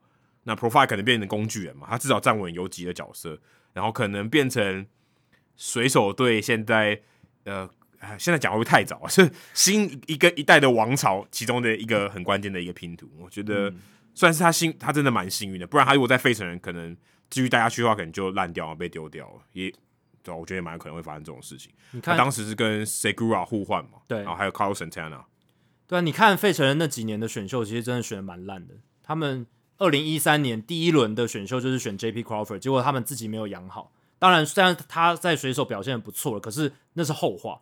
他们在他在费城人是没有打起来。那后来他们选秀状元 Mickey Moniak，你看现在多惨，又又受伤了嘛。然后对，又受伤，然后又没有打出来，就是变变成一个水枪的感觉。嗯、那我刚才去 double check 了一下，确实啊，并并没有到第一名，就是他那个 J.P. Crawford 他的农场排名，那个时候是大概都在前五，就是二零一六一七年，我记得很前面，就是大物，就差不多跟现在 Bobby w e Junior 差一点点之类的。对对对对对。因为 BP 是给他第四名，然后大联盟官网是给他第五名，在二零一六年的时候，嗯、然后棒球美国是第六名，那个时候是他新秀价值最高最高的时候。那你刚才讲 Bobby Witt 确实是一个可以来比较。那 JP Crawford 我觉得那个时候他跟 Bobby Witt 现在的差别是 JP Crawford 他没有长打，但 Bobby Witt 有，有，所以 Bobby Witt 有 Bobby Witt 为什么是第一名？那 JP Crawford 可能就是第五名上下。那当时的球探应该还是认为 JP Crawford 他有一些。还没有，就是 untapped 的一些 power，就是他也许之后可以长出一些 power，只是到现在，只是现在到目前为止，J.P. Crawford 他是 power 就是还没有长出来。他去年一百六十场出赛只打了九轰，这个在现在大联盟的标准真的是一个短枪诶、欸，这真的说算是短枪，有点像以前那种 Pierre 那种感觉，我我的感觉啦，对吧？啊 Pierre 可能连全垒打都没有啊。对，当然我不是用夸饰法，只是说因为现在这个年代全垒打变多了。那他单季一百六十场只有九轰，这个真的是嗯还可以有加强的部分，对吧？哎、欸，我觉得还有一点哦、喔，我觉得他在水手队整个领袖的特质也蛮好的。哎、欸，对对对对，这个这个他有他有这个休息室带动的气氛，整个人很嗨，然后感觉很融入。现在又年轻，然后水手队我觉得可以期待他去带领这个球队，然后而且他守的位置也是很重要的嘛，对，有几手基本上每天都会上的。这个对水手队来讲，我觉得也是。呃，除了他的防守以外，我觉得也是很大的一个价值。诶、欸，水手队现在也很好看的，你看 Julio Rodriguez 上来，他也是一个算 flashy 的球员。J.P. Crawford 他造型也蛮好看的嘛，也帅帅的，然后就那个辫子头什么的。然后像这个换来的 J.C. Winker、Eugenio Suarez，然后又有年轻的打手 Jarred Kelenic，他看起来也是找到了他站稳大联盟的诀窍了，不像刚上来的时候完全没有头绪。所以哇，这些年轻的球员上来，加上像讲投手 Robbie Ray 去坐镇他们的轮值，Logan Gilbert 年轻的投手上来，Matt Brash 这些年轻的投手，所以哇，水手迷我们的好朋友，呃，这个英众 Jeff 杰夫现在应该是很开心，还有 Norman Norman 对啊，这些水手迷们，哦，应该你们的年代快要到来了啦，就是这我觉得这几年等 Rodriguez 他现在已经上来了嘛，那这一两年他站稳那个成绩爆发出来之后。哇，这个球队是这个可以期待的。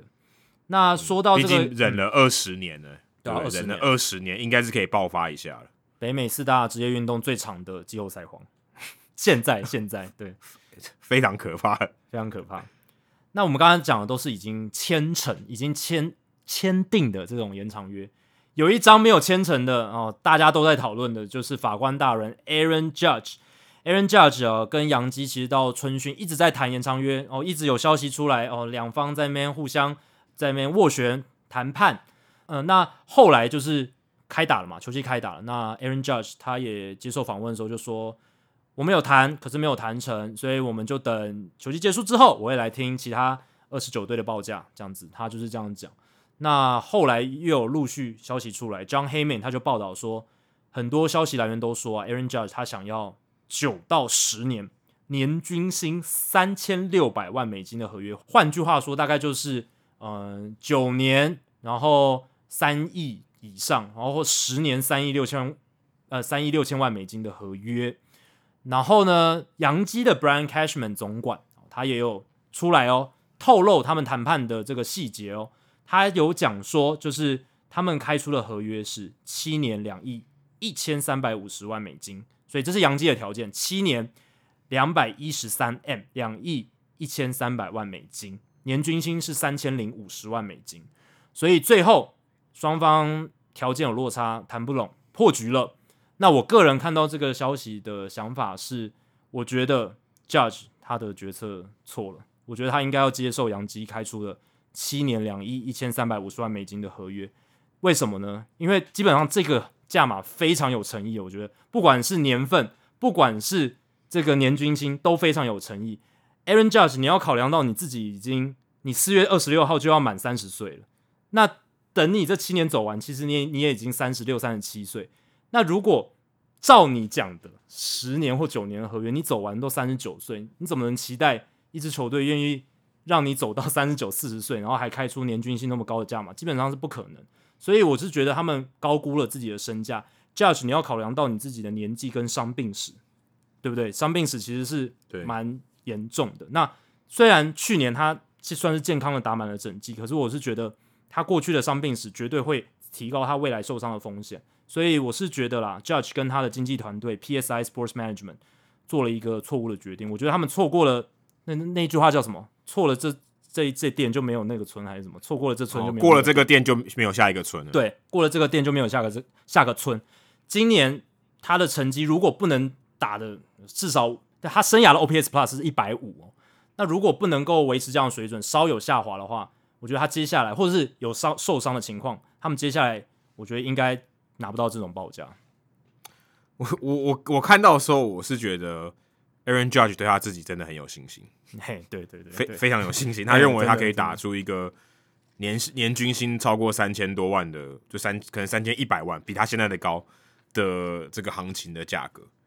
呃，这个我不会觉得非常的，以他的身手，我不会觉得非常的难。如果以军薪的角度来看，可是洋基队给他七年，我觉得算非常有诚意，很有诚意。就七年真的很就很长，就像你刚才讲的，他四月就已经要满三十岁了。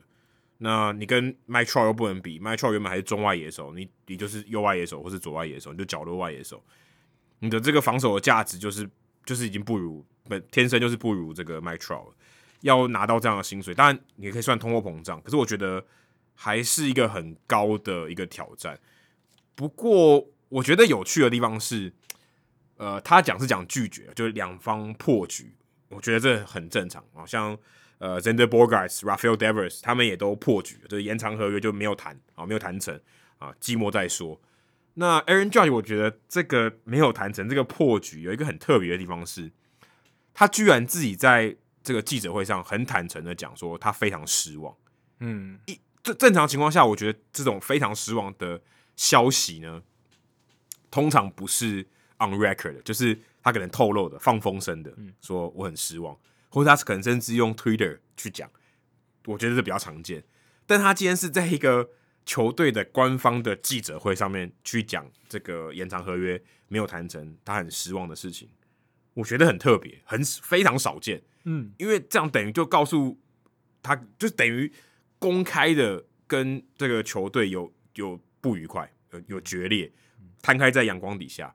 而且 Brian Cashman 也把这个新，就是他们谈约的这个。底牌给掀出来，对对，我觉得这个是，这也蛮少，是非常少。因为我通常都说，我可能给我了不起给你一个 range，就说就像刚才讲 John Hayman 说九年到十年，OK，你还是很模糊。然后大概在多少？哦，那你知道为什么要这样模糊？因为你不想让别的谈判的人，今天有可能想要竞争 Aaron Judge，一定有的人知道洋基队的底牌吗？对对对，都要留一手，至少都要留一手。对，如果我告诉你知道说，OK，这个 Aaron Judge 他就希望年年均薪至少要拿到三千万零三千零五十万，好，那我就往上加，我也许我年份降低一点，但至少我有一个底线，我就知道说我可以怎么去增加我的筹码。但他把这个牌底牌掀出来，其实我我会觉得就很有趣，因为很怪，因为两边的做法，Aaron Judge 这边的做法，Brian Cashman 这边的做法。两边都很不寻常诶，就嗯，可以甚至说，我觉得都有点 unprofessional，就有有一点有点不合这个行业的行规，就一般人不会讲嘛。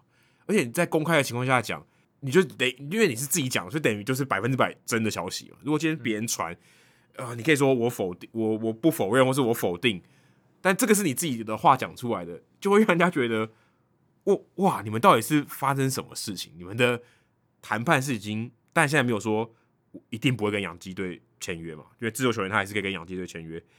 但已经搞到这一步，我觉得剧情是有点急转直下了。因为 Aaron Judge 原本是就已经摆明说我很想留在洋基啊，然后我就等你的标报价。听起来这个取向比较像是我可以接受一个比市场行情低的价格，嗯，对不对？对我我就想留在这里，即便纽约州的税很高，我还想留在这里。我想要穿条纹球衣。一直到我退休那一天，然后甚至我可以当下一任的队长，他感觉有释放出这样的消息哦。之前在 Podcast，他在那个 R Two C Two 就是 CC Sabathia 的 Podcast 没有讲到，你就觉得哦哦，他应该是他可以委屈一点，然后去签一个或许大家觉得他有点亏的这个条件，就发现哦，居然不是。开了一个这么好的条件，结果他居然拒绝，而且还说他非常失望。对，好，这就是会有点超展开，就哦，Aaron Judge 发生什么事？这中间到底是有什么不愉快，让这个剧情有有点就是呃，这个发展的有点太迅速啊！就他们到底是大吵了一架呢，还是两边突然在呃情绪上意气用事，然后在记者会上就公开的讲这些事情？我是看的有点觉得有点不太能理解。两边都摊的蛮开的，必须老实讲，就像你讲，真的蛮罕见的。你说。Aaron Judge 等于是在什么球队官方的一个场子，然后直接讲出哦自己很失望这样子的话。然后 Brian Cashman 其实真的很少总管会直接把他们没有谈成的合约细节直接讲的这么细诶，七年两亿一千三百五十万直接这样讲出来，媒媒体也吓到。他们在写这边这这个句子的时候也写说，诶 Brian Cashman 他讲这个其实很罕见，很少总管会这么讲，但他讲出来了，七年两亿一千三百五十万美金。那我是觉得啦，Aaron Judge 他的表现确实没话说。去年 WR 值六，DRS 防守的数据也是达到十哦，数字都非常漂亮。生涯 OPS Plus 一百五，非常夸张。他的 Power 非常好。但是我是觉得，就算哦，他今天直接变成自由球员，我觉得市场应该也很难给到他七年的合约。我觉得很难啦。那养养洋基这七年真的是很有很有诚意，真的非常真的是希望他终身能够成为洋基人的一个合约，这个已经摆在那边了。那我是觉得，如果他今天成为自由球员，直接到自由球员市场，我觉得业界可能就像你讲了，高年均薪、高 AAV 是合理的，因为他真的在也许接下来未来的两三年，我觉得都可以。达到接近 MVP 等级的身手，我觉得是可以达到的，只要他健康。健康的话，嗯，对，所以我是觉得市场的反应应该会是 maybe 四到五年，年均薪可能三千五百万，差不多吧。我觉得可能是这个价，甚至我觉得还蛮高的，还蛮高的，啊，对啊，还蛮高的。如果他狮子大开口，那又有蛮多球队来竞争他、竞价他的话，也许可以达到这个价嘛。我觉得是有机会的，对不对？就是 maybe 四年，然后一亿四。或者是五年，然后大概一亿七这样子左右的一个价嘛，这样。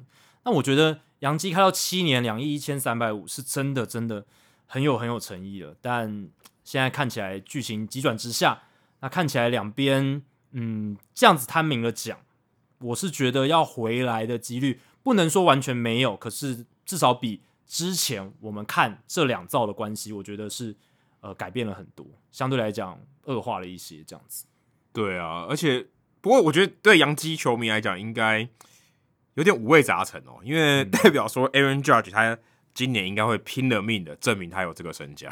会会会会，他如果拼了命的话，再看对啊，对，想打你的脸。对，假设啦，好，结果是好的，其实对杨基的战绩绝对是帮助嘛。对对，那如果他如果他打的不好，洋基队可能就他可能就接受洋基队的报价，也有可能嘛，因为报价放在那里嘛。他虽然说，他现虽然现在公开的说他这个季中是不会签延长合约的，但就有这么多钱，他说话也可以不算话了。虽然对不对？他也是有可能啊，突然反悔了，说那我们好原本的合约我接受，也有可能，也是有可能，对，也是有可能。那我是 Brian Cashman，我也会觉得说，好啊，那你不接受我这个报价，你要走也 OK，反正对不对？我其实留留你留在队上那么高的薪水，万一你受伤，这个。也很错啊，因为你之前也是受伤蛮久的。那因为他身材特别的高大，那也许以后右外野可能要可能要 maybe 手手回来变成一垒手或者是 DH 了，对不对？那相对来讲，它的价值又会往下掉，对吧？所以我是觉得对杨基来讲，反正我条件就已经摆在那边了。那你要不要接受？你要愿不愿意妥协让步？那你可以自己决定。那今天有你 OK，反正很好嘛，还是大家一家亲。然后，哎，你还是终身的洋基人，很棒。然后你接。maybe 未来的三四年还是一个非常高产出的球员，那你不接受也没关系，反正我等于省掉了一个高薪，然后伤病风险比较大的一个球员，这样子。哎、欸，有点难想象我们在二零二一年结束，假设我们把时间倒回二零二一年球季快要结束的时候，跟你说 Aaron Judge 还有 Freddie Freeman 都不会有留在他们原来的队伍，你一定会觉得我疯了。我是觉得 Freeman 会比较难令我对。Freeman 会比较令我吃惊，然后而且还真的发生。那 Aaron Judge 是因为我是觉得因为他受伤蛮多，然后呃打打停停，所以我是觉得呃杨基放掉他的几率是稍微大一点点，相较于 Freeman 过去累积了这么多丰功伟业，对我是觉得有这样子的差异，对啊。是是，Aaron Judge 被放掉的几率比较高一点，嗯、但是还是很低，还是很对对对对对，其实还是我觉得他的价值还是非常高，就是场内场外的价值，我觉得如果洋基队只能留一个人，那绝对是 Aaron Judge。啊、哦，对啊，对啊，对啊，对，如果整个阵容全部，我甚至连 Gary Cole 我都可以丢掉。对啊，对啊，对啊，对，Gary Cole 血血统没那么纯嘛，就我说今天我先不管薪资，我只能留一个人，对不对？你全家都掉他水里面，你只能救一个人，也是救 也是救 Aaron Judge 吧？绝对是法官，而且哦，但是但是可能不用救他，因为他他脚可能够得到，所以 可能要救那个 Kiner Falefa 之类的，对吧、啊？他走的话，Judge Chamber 就是右外野那个特别的加热器就要弄掉了嘛，可能又要再想一个新的噱头什么的。哦，这个还好啦，这个这个还好。然后纽约还有另一个人，他哦不想要继续。呃，待在他现在所在的球队就是 Jacob deGrom，他其实这个新闻是比较久以前，但是我觉得也有一点相关了。那他现在受伤关机了嘛？那至少要关机一个月，而且还不知道说关机完哦要复健多久，要呃恢复多久，所以可能是两三个月起跳的一个休息时间。那在这样的情况下，他对媒体讲，他因为他在今年球季结束之后，他有一个跳脱合约的条款。Jacob deGrom 说，他还是要去执行这个跳脱的条款，那会放弃明年三千零五十万美金的年薪。所以，等一下暂停一下，嗯、这个数字跟 Aaron Judge 的年均薪一模一样。洋基开的条件，洋基的开的条件一样，三千零五十万美金。对，这个是什么财富密码啊？我也不知道，这个数字感觉很冷门诶。对啊，三零五零，感觉蛮冷门的。对。对所以其实 deGrom 他会这样子说，其实他就是代表自己有信心下半季可以归队，然后再投出很好的成绩，然后要再冲一张复数年合约。不然你看他现在三十三岁，如果今年又是这样打打停停，可能出赛个呃 maybe 五场 不不到十场，那这样子的话，他很难在自由市场上拿到多好的合约。我是这样觉得啦。所以除非他今年伤愈归队之后，稳定的在下半季能够出赛。那接下来再挑战跳脱合约，然后挑战自由球员市场，这样子的话，他选择才会比 Judge 合理一些了。那但是我是不知道现在大联盟市场对于 deGrom 的信心到底是怎么样，因为如果我是老板的话，我现在对 deGrom 信心是我觉得蛮低的，因为他的这个去年受伤的情况实在是呃让我看了胆战心惊，他投球的方式也让我看了胆战心惊，虽然。他在场上投球的时候真的很强，真的强到没话说。可是我真的会希望说，你球速其实可以不用投到那么快，你健康还是呃最重要的一件事情。而且考量到自己的年纪已经三十三岁了，嗯，对吧？那原本大都会这张合约二零二三年三千零五十万嘛，然后还有一个三千两百五十万的球队选择权在二零二四年。那我是觉得，如果我是大都会，哇，如果明年明年他。如果留下来的话，如果他留，因为还是有可能反悔嘛。如果他留下来，他也投出还不错的成绩，我也不一定会执行这个选择权。如果我是大都会的话，嗯，因为我现在有 Max Scherzer 嘛。对啊，我而且我是觉得他的这个受伤的，当然还是要看现在的状况。可是呃，就是未来的状况，他的受伤的情况。可是我是觉得，因为这两年的受伤的伤病的频率的累加，我觉得，因为我们之前常常讲嘛。受伤最好的一个预测的基准是什么？就是他过去的伤病史。那这没错，非常密集的受伤，而且不同部位的受伤，然后打打停停，他又是一个爱逞强的人。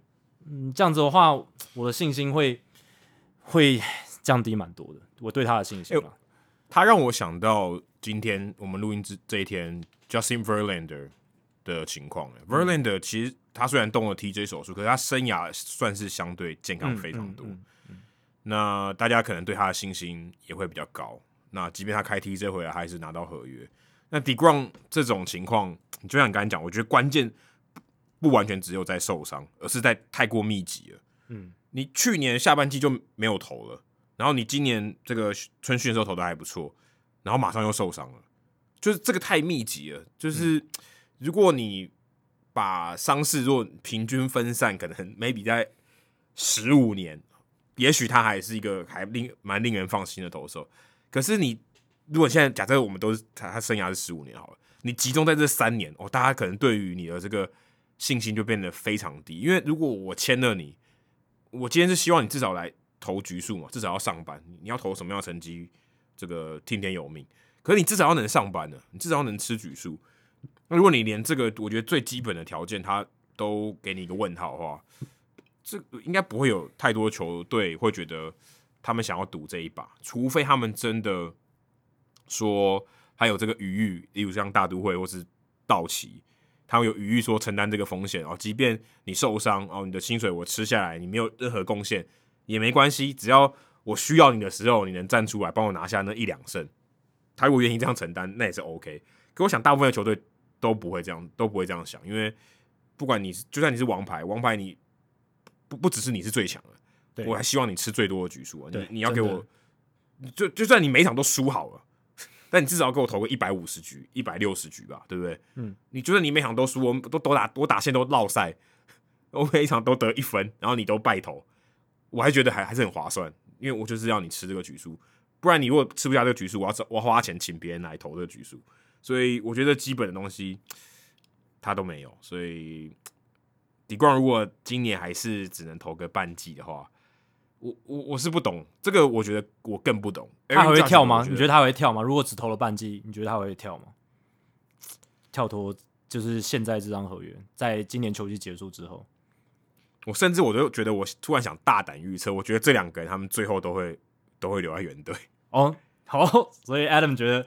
这两个人最后都会反悔，然后留在他们现在的球队，就说说哥，嗯，说说哥，对啊，因为他们两个共同点就是都蛮痛的，然后年纪相对来讲都蛮大，Judge 三十，Degrom 更老，三十三岁，对啊，就是重点是我觉得尴尬痛，我觉得还好，很多人都很痛啊，可是他们没有痛的时候超强，就是对对对，跟联盟前三这样的，可是他们痛的频率也特别高啦，我必须讲。哦，对，也是特别高，对对对对吧？所以大家可以观察这两个纽约的球球星哦，接下来的动向，尤其在球季结束之后。那说到闹不和哦，刚才有提到了两个球员，Ronald Acuna Jr. 跟 Freddie Freeman。哦，在上个礼拜 不知道发生什么事，就是开幕的时候哦，其实就发生了一个口角的一个情况。当然，并不是真的两个人这样直接面对面吵起来，是隔空交火这样子。那这个事件的起因也蛮莫名其妙，就是多米尼加的记者 Jansen Pujols，他跟这个 Ronald Acuna 开了一个好像是 IG 的直播吧，就是他来访问 Acuna 这样子，然后是用西班牙语的访问，哦，非常聊得非常开心，因为毕竟是自己母，就是算是都是拉丁美洲的人嘛，所以有这种共通的连结啊，所以 Acuna 聊得很开心。那 Pujols 就问他说：“诶，Freeman 离开，这个是勇士的大新闻嘛？”你会不会因此怀念他？这个是其实只要是正宗的看板球星离开，所有记者都会问母球队其他队友的问题。这个是这个公式吧，就是公式，就是都会问的。Do you miss him？对之类的，然后大家都会说哦，当然 miss 他啦，他真的是我们球队正宗的老大哥，非常重要。然后什么百分之九十九点九九九九九都是这样子的答案。哎，结果 Acuna 真性情哎，他说不会啊，完全不会，我完全不会怀念他，他走就走，很好。棒这样子的感觉，他说，阿库尼亚说啊，他说过去四个球季跟 Freeman 当队友，两人有不少的 clashes 哦，翻的委婉一点，你可以说是摩擦；那翻的严重一点，你可以说是有一些小小的冲突的感觉。那主要是因为阿库尼亚刚上大联盟的时候，Freeman 那个时候已经是休息室的老大哥了嘛。那对他是说球团里面有一些规矩是遵要遵守的。那像洋基队有这种要刮胡子的规矩嘛？那勇士队好像是有所谓的就是。呃，不能涂抹遮阳膏，就是在眼睛底下不能涂抹遮阳膏。然后帽檐上面不能摆太阳眼镜，然后帽檐不能压得太低。这个是 Freeman 他说勇士球团里面的这一些对球员要求的仪态的规矩。那那个时候阿库尼亚刚上来，当然还是非常放飞自我嘛，就是很有自己的个人风格，有自己的穿搭风格这样子。然后 Freeman 就来算是提醒他说：“哎，小老弟啊，就是你不要呃遮阳膏涂掉，然后。”这个太阳眼镜拿下来，帽子不要戴那么低哦，这样子。那这些 Freeman 对他做的算是提醒或者说建议也好哦，被 Acuna 认为是这种球队老将干预他的个人风格，干预他的这种自由意志哦，让他感到不爽，因为他觉得其他球队有很多球队都这样做了嘛。那很多现在不是强调这么就是要年轻化吗？大联盟要更有自己的个人风格吗？嗯、不是官方都在这样宣传嘛？所以对阿库尼亚就有一点被呃觉觉得就是被戳戳到就是他不爽的地方了，他觉得蛮不爽的。那隔一天他发现哇，这个事情在社群媒体上炸锅了，他又想要去澄清，阿库尼亚又想要澄清，他其实。前一天说的没有像他那么严重，他说他跟 Freeman 没有交恶，而且那些事情都是发生在二零一八年他刚上大联盟的时候。那 Freeman 他自己受访的时候，他也嗯展现了一个老将的气度，他是说哦那个时候就只是希望菜鸟可以遵守球队的规范，不是他自己想要去干预人家的。那他不认为当时二零一八年跟阿库尼亚是摩擦或是冲突啦，但是阿库尼亚最后还是强调说。他还是不后悔说他不怀念 Freeman，所以他代表他是真的不怀念 Freeman，他是觉得有没有他在，他觉得没差了。所以哇，这件事情我看下来，我自己的感觉啊，就是阿库尼亚真的蛮真性情的。我是觉得他是真的把实话说出来。隔一天的灭火算是一个公关的，就是可能经纪团队要他去做的操作。我觉得他内心真的觉得这个球队有没有 Freeman 对他来讲其实还好，没有什么影响。那 Freeman 他就是。嗯，在大联盟生存很久了嘛，算是一个老油条，你也可以这样讲。那他公关应对当然是相当的熟练，所以维持住自己老大哥的格调。那 Adam 你自己怎么看这一次蛮有趣的一个算是口角事件？呃，我第一个反应我是觉得阿库尼亚 Junior 他在记者前面提这件事情，然后记者有点背叛他，我觉得就是这种事情，我觉得那个记者不厚道。他其实不应该写，他不是写的，他是 IG 直播直接播出去了。哦，是哦，对，他是 IG 直播，对，那这样也是陷他于不义。我是觉得，可是这个问题大家都会问啊，你你，而且你会 expect，就是你会预期说他一定会回答说，哦，Freeman 是个好队友啊，我很喜欢他什么。结果没想到他竟然这样回答，可能那个记者也觉得，哇，忽然就挖到了一个奇怪的呃一个爆料这样子。但我自己是觉得他说。他不怀念他，我我觉得这个算还算可以合，就合理的答案，就说哦，没有，我们现在往前看，嗯、我们要 move on，没有，他是过去的事情了。现在我们球队有新的文化，我们有些人也会这样回答，有些人也会这样回答。对，我们有 Matt Olson，Olson、嗯、也不差、啊，对不对？而且接下来八年他会跟我们在一起，我觉得这 OK 我。我我反而觉得他去把二零一八年他刚上大联盟那段事情拿出来讲。然后你刚才说是直播嘛？那我觉得这个是就是一个蛮不好的一个形式。嗯，他如果是私底下跟他讲，然后啊发发牢骚说啊，之前 Freeman 管我也管很多啊，这些东西他也要管。我觉得这 OK，这但是不适合拿出来写，因为这是有点怎么讲挑拨离间嘛。对对对对对，他当然他可以这么想，但抱私底下抱怨可以，但你用直播，他又不可能把它剪掉，啊就很尴尬。我所以我就说他很真性情啊。真的很蛮倒霉，蛮倒霉的啦。而且我是不晓得这个事情应该没有那么严重，因为你刚才在讲的时候，我去查了一下，勇士队也是蛮多人有涂那个 eye black 啊，所以还还好吧。对啊，对不对？我看 Jack Peterson 他去年也有涂啊，所以阿库尼亚才会觉得为什么要针对他的感觉，他可能心里会有这样子的感受。我觉得这只是就是一个老鸟，嗯，提醒一下而已。我觉得还好。嗯我觉得是阿库尼亚可能自己放大，有点把它放对，有点放在心上。但我觉得也 OK，因为他也不是在一个在一个什么特别去发 Twitter 去讲这些东西嘛。他对他他有点像是呃，就突然就讲出来了，就聊天的时候就就脱口对，有点口无遮拦，对，有点脱口而出。是，我觉得应该也是没那么严重，只是对吧？只是刚因为刚好他们两个特别大咖，然后对吧？我是觉得，我觉得。最倒霉的应该是勇士的公关了，对对对，很衰、啊。你刚说经济团队，我觉得应该不太对，应该是勇士的公关就说：“哎、欸，你给我出来解释一下，你你讲这个让我们很困扰，毕竟你也是你也是对上，你不是 Arozarena，你说哦偷偷拍这个 Instagram 直播，我就把你换到别队，哎、欸、我我没办法把你换到别队，没办法，球迷会把我杀了，对他也没办法这样处理嘛，就他没有必要，他没有他没有什么手段可以处理，所以你就给我投滴滴的给我出来。”把这件事情打个圆场哦，不然我觉得整件事情，我觉得记者最最不应该。我如果我是勇士的公关，我下再也不发给那个 Pujols 这个记者记者证了。可我觉得他也他也很无辜，他问了一个所有记者都会问的问题啊。那我是是，对，可是我觉得自己口无遮拦呢。对不对？我觉得他不应该用直播。OK，你的方式错了，因为你这个真的是覆水难收。就直接你，你如果用对对，你如果是用录音的或是影片的，反正你可以剪嘛，或是你就不要写嘛，就那段就不要曝光。我觉得这 OK，我觉得这比较 professional，比较专业一点。你用直播，你真的是陷阿库尼亚于不义耶。如果以后我觉得不能怪记者啊，是记者他就是做他该做的事，而且现在都流行直播不是吗？就是分获得粉丝的关注什么的，然后。你也会预期说，哎、欸，阿库尼亚也在大联盟几年了，他应该要有一些 sense 吧，还有一些这种公关的一些 sense。结果显然好像还是，嗯，没有没有学会哦，对不对？对，他可能就是不喜欢讲一些客套话，对 对，讲啊，我自己的感觉真的是这样。我们对，我们祝福他，但我觉得有 OK，他不想讲客套话，我觉得这我觉得很 OK，只是他就在一个非常对他非常不利的情况下，这个东西被公开，嗯，那我就觉得蛮衰的。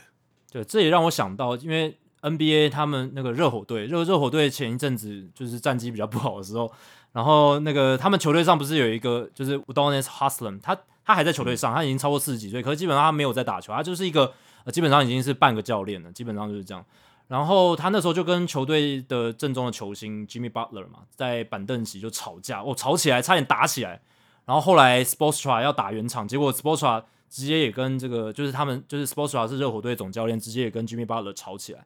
当然，这个情况是比较不一样。那个 Acuna 跟 Freeman 是隔空交火，然后而且 Freeman 是已经离队了。可是，因为我觉得就有点类似，就是这种球队老大哥有没有？然后在呃场上或者是休息室里面提醒一下正中的，不管是年轻的球星或是呃厉害的球星，然后可能有一些提醒或指点。那有些人可能会觉得，哦，如果他是觉得说。他很尊敬这些前辈，什么他就哦，对，这是前辈给我的一些提醒什么的，OK，我虚心接受什么的。但呃，之后要不要继续这样遵守是，我可以自自己在定夺，他不会有那么多的不爽的心态。嗯、可是阿库尼亚的性格显然不是这样，他可能就是嗯放在心里，然后还是觉得有点不爽这样子。然后呃，等到 Freeman 走了，嗯，找个机会发泄出来。但就是比较不成熟。如果如果是我，我也不爽。如果如果我当时我是阿库尼亚 Junior，我会觉得很不爽。嗯，对，就是我也是一个大咖，我也是我也是这个这个可能 Baseball America 排名第一的这个新秀。嗯，也是不用给我这么多规矩，教练跟我讲就好了，对不对？对啊，对啊。或是领队，或者这剧院跟我讲，这老大哥。而且我觉得还有一个比较尴尬的是，他们就是一个是拉美的，一个是白人。对对，他们本本身的这个可以说民情就有点不太一样啊。你你如果大家有去看比赛的话，你会知道，其实拉美球员跟就白人球员都是算壁垒分明的。对对，真的算壁垒分明。对，表面上他可能很好，可是私底下他们混的时候，可能就不会一起去吃饭。两个不同群体，两个不同对啊，两个不同群体，然后整个价值观或是他们这个习惯打球的习惯也都不一样。当然彼此尊重，我觉得是很好。可是本来就是有些差异，那。这件事情我觉得更有趣的地方就在于这个差异。我今天是一个白人啊，白人的球员也是一个大物，然后跟 Freeman 有这样的口角，或许我觉得新闻也不会报，也没什么新闻性。但就是因为阿库尼亚 Junior，然后又是他打特别好，然后又是拉美球员，整个事情就变得有一点复杂，也变得比较有趣一点。对，你刚刚讲到这个，就让我想到，其实 Freeman 他就是所谓大联盟这种白人球员 play the game the right way，算是看板人物之一吧，就有点像。哦，Derek Jeter 这种感觉，对不对？就是 play the game the right way，然后就是用正确的方式打球，然后呃低调，但是同时的保保持着非常呃敬业的工作态度，什么不 flashy，然后就是呃很认份，然后而且球队老大哥这种领袖的气质扮演起来。那另一边阿库尼亚他是什么？他是大联盟 Let the kid play。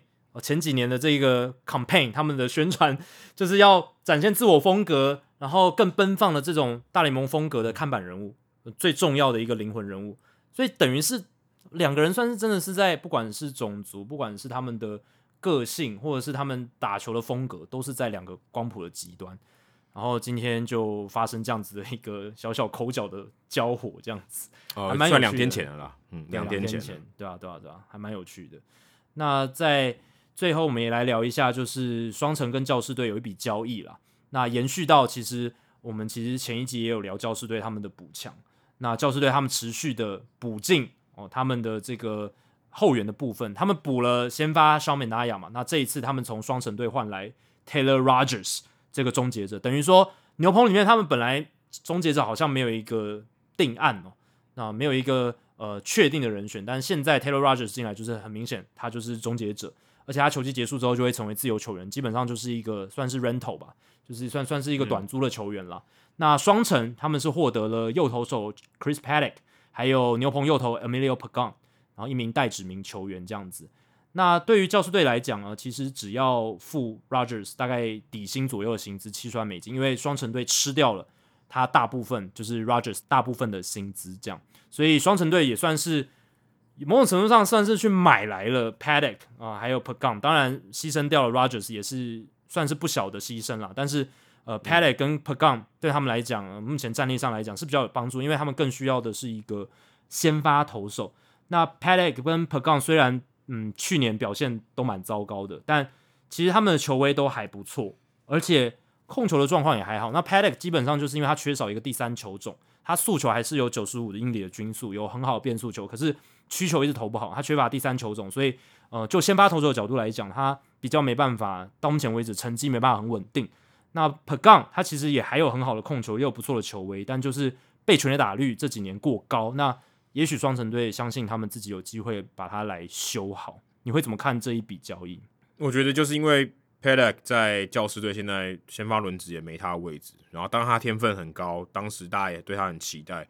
目前看起来教师队花了一些力气想要把它修好，然后感觉是没救了。就是他们可能觉得 p e d a k 然后就送你，然后我们就换我们需要的人，然后给双城队去修。如果 p e d a k 修好的话，我觉得双城队应该大赚了。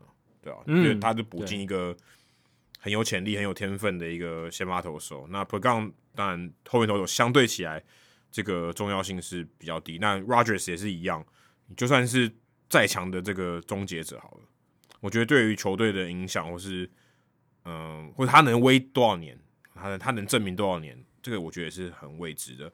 但是如果 Paddack 修好的话，双城队会大赚。那如果 Paddack 没有修好的话，呃，这我觉得这这个交易还算是蛮合理的，所以如果整整体来讲，我觉得双城队比较赚。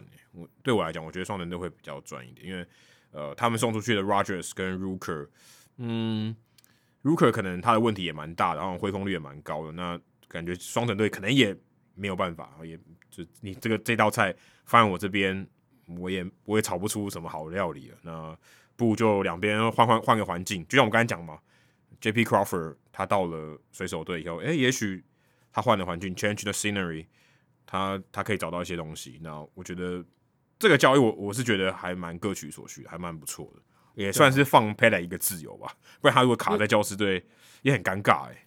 因为 Paddack 现在才二十六岁而已，还有三年的球队控制权。就像你讲的，双城队来讲的话，哦、呃，他还有时间可以去慢慢修他。虽然近两年他的防御率暴增，而且三振率下滑，而且去年球季尾声还出现了右手肘的这个耻骨附属韧带，就是 UCL 的一个轻微撕裂伤。不过目前看起来好像是还好，可以投球。那 Chris Paddack 加入之后呢，他会加强双城的轮值嘛？那双城目前看起来他们是要走六人轮值哦，Joe Ryan、Sonny Gray、Bailey Ober、Dylan Bundy、Chris Archer 跟 Chris Paddock 哦，希望是走量啦，来取代值的感觉。我我这样看起来的话。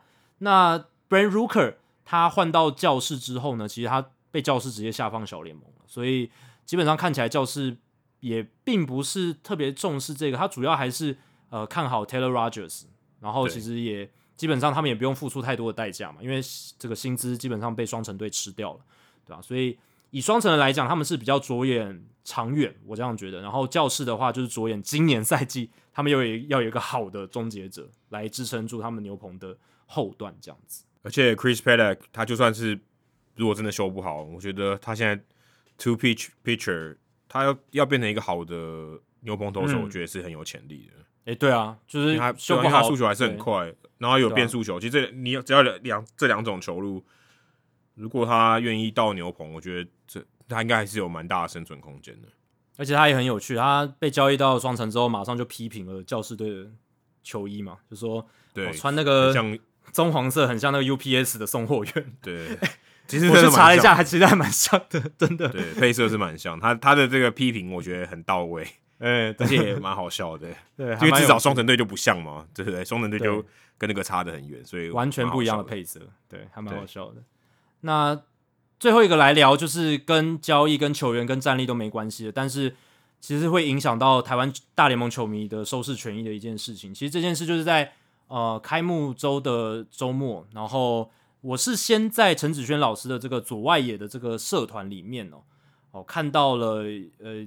应该是我记得好像是 Allen 吧，就是之前在第两百零一集，是是第两百零一集、嗯、来上我们节目的 Allen，然后他有来呃分享，就是 Apple TV Plus 的周五夜棒球这两场比赛，因为我们之前有聊过嘛，Apple TV Plus 今年有两场的这个串流独家的赛事，然后是在周五夜棒球，也就是台湾时间周六早上的黄金时段的赛事啊，他是提到说台湾的转播单位要选。这两场比赛的其中的比赛的时候是被大联盟挡下来的哦，所以基本上 Apple TV Plus 这两场当时那个时候是被挡下来，就是台湾转播单位也被挡下来。然后呢，后来我们也发现，其实，在台湾的 MLB TV 上面，你要看这两场也是看不到的，他把它屏蔽掉了。哦，我跟 Alan 就是我跟你之前聊的时候，我们还想说，诶，Apple TV Plus 的这个周五夜棒球，因为没有涵盖到台湾地区，它八个国家嘛。没有涵盖到台湾，所以我们想说，应该台湾的 MLB TV 就不会去把它 black black out，不会屏蔽掉。但实测是会屏蔽，所以如果台湾的转播单位选场也选不到，然后台湾的 MLB TV 也看不到，那就是代表说这两场比赛台湾你没办法在台湾的话用合法的手段，用串流或者任何形式来看到这这些比赛。那后来呃，台湾转播单位当然是有一点跳脚了，毕竟。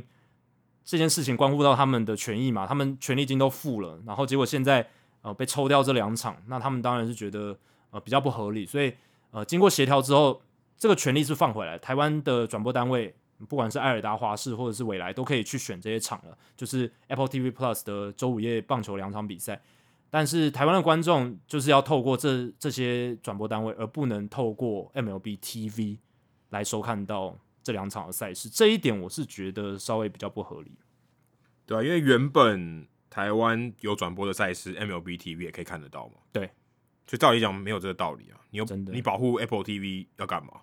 嗯，因为 Apple TV 它又没有播，嗯，你在台湾你也看不到。就算你买了 Apple TV Plus，你也看不到啊。对，除非你换 ID，除非你换成什么日本、呃美国这些地区。可，可这个是算偏门嘛？偏门，对，都是旁门左道。对啊。对啊，所以何必呢？而且我觉得有一个最尴尬的点是，呃，虽然有很多比赛，可是 Apple TV Plus 选的比赛一定是相对比较热门的。嗯，对。所以逻辑上，你刚刚那三台就华视、艾尔达跟未来也会想挑那些比赛。没错，没错。所以你你强碰的几率很高，除非我们都哦播守护者，因为为了看张玉成，OK，这有有可能。可大部分情况下，对啊，就是挑那些比较大市场球都是大股翔平嘛，大家比较想看的，甚至说。全美比较想看，或是国际性比较好的，那基本上就天使啊，这这所有的交集就是天使。当然，华视跟未来都播比较多天使，所以这个问题会很大。那我我看到想说，这个是不是有搞错什么事情？因为两个，我觉得这样两个 criteria 都是错的嘛。第一个，你根本不可能，你不能不让转播单位不选嘛。这个是 MLB TV 的，应该也要可以看得到吧？那结果是之前在就是周六之前是两个都没有，所以这个是。因为太不合理，我觉得这沟通一定有问题，因为这个、嗯、这不合逻辑。你你你今天花钱的人，然后我居然我在电我在我的所在地，我电视上我也看不到，就算我有乖乖缴费哈，我缴所有的费用，对，我看不到。然后我买了你家的 MLB TV，我也看不到，那不是搞我吗？对，真的是搞我，你就存心存心不想让我看，可是这不合理啊！大联盟不会存心不想让你看啊。我觉得最大的问题就是这个 Apple TV Plus 的 deal 是在封管结束之后。很快出现的东西，我觉得他们可能在转播合约的细节上面，跟一些条件上面，他们没有面面俱到的全部考量到。但是因为 Apple 愿意给大联盟的钱实在太多了，我们之前聊了嘛，一年八千五百万美金，签了七年，所以变成我觉得是大联盟有点见钱眼开，到他们忘记了处理到一些呃他们合作的单位，其他的单位权益可能受到影响的单位，或者是一些。不在这一个 deal Apple TV Plus 这个 deal 里面涵盖到区域的球迷的收视权益被呃算是呃有点被忽略，或者被大联盟有一点呃没有注意到的部分哦。但呃有一个听众朋友叫陈凯德，他也分享了他的想法，他是觉得说，其实如果今天 Apple TV Plus 真的给了，对啊，就是那么多钱嘛，八千五百万，然后大联盟评估之后也觉得说，其实 MLB TV 他们赚的钱没有来的这个 deal 来的那么好，那他们其实。也可以不用管台湾球迷的收视权益，就是钱钱给多的是老大，有点这样子的感觉。其实我听嗯凯德这样讲，我觉得也是有一点道理的。对啊，如果今天大联盟他们真的只向前看，他们也不在乎未来的远见或者什么的，那确实这样子也许是合理。可是我觉得这伤害的是他们自己的产品 MLB TV 的影响力，未来的球迷对这个产品的信心，然后还有就是这些其他跟他们合作的转播单位。也会觉得，哎，大联盟，你这次是在搞什么？要让我面临到这样子的问题，会造成大家的麻烦，大家的慌乱，对吧？所以就看大联盟自己怎么想喽。对，你确实拿到了很多钱，没错，但你牺牲的就是 MLB TV 的品质，还有跟你合作单位的关系，还有一些地区的球迷的收视权益。我是觉得这还是可以做得更好了，不应该是这样子的。但我觉得，如果他真的要做到最奸商的情况。嗯，最奸商最奸商就是第一个，他不给这些转播单位选这些 Apple TV Plus 的场次嘛，这 OK。但是你的 Apple TV Plus 至少要让我可以在台湾付钱看吧？对对，这也很重要。就是哦，你你就把这个消费者这些球迷当牌那，我就付 MLB TV 跟 Apple TV Plus 的钱，我就被你扒两层皮，我也 OK。在在你，那你起码要做到这件事情嘛？对啊，至少要有一个选择权嘛，至少要给你给你一个选择的权利，他都没有给你。因为如果我把这个事情简化到说，我今天就是让你礼拜六早上看不到大谷翔平，你光这个，你光这句话讲出去，你就觉得荒谬到爆，对对吧？对啊，我让你礼拜六早上几乎是 prime time 哦，对台湾来讲，所有的时，如果大联盟所有可以播的时段，礼拜六早上应该是 prime time，而且大部分如果是西安西安的时间，或者在西区比赛，可能十点绝对是 prime time。我说你看不到，那不是。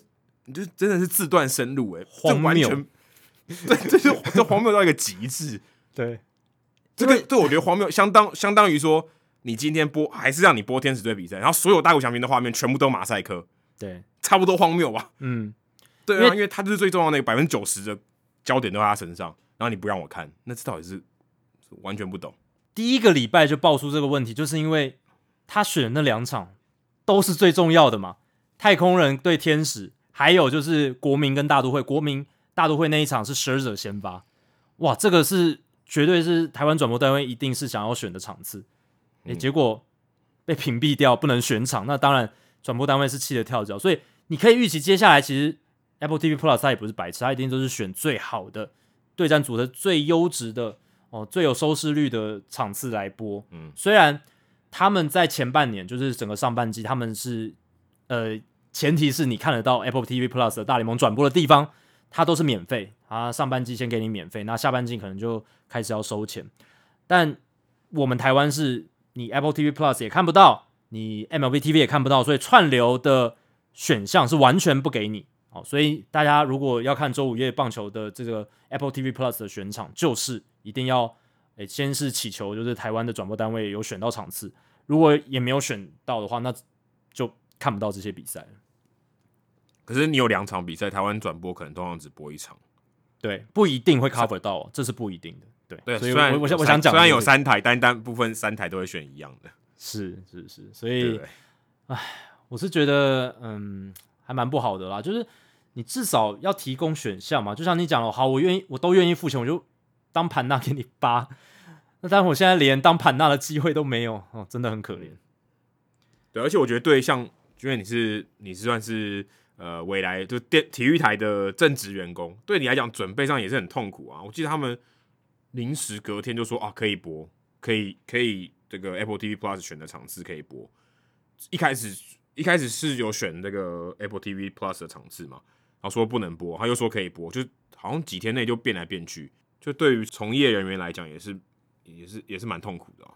对啊，真的真的是，好了，就希望说。啊，可是现在这个好像是趋势哦，因为我们之前也聊到了嘛，大联盟现在越来越要去拆分这些串流的权利。那但感觉 Apple TV Plus 他买的权利是非常大的，所以才会有这样的情况产生。那其他不管像杨基他们也有卖了二十一场主场给 Amazon 的 Prime Video，这个美国非常热门的串流的服务，但 MMTV 只要是 out of market，就是在市场以外的，其实还是看得到那些比赛，对吧？所以就看他们给的 package 怎么样，然后价钱怎么样，那再去谈说到底呃要 cover 的范围是什么。有一些可能是真的 MLB TV 完全看不到的，有一些是 local market 才看得到。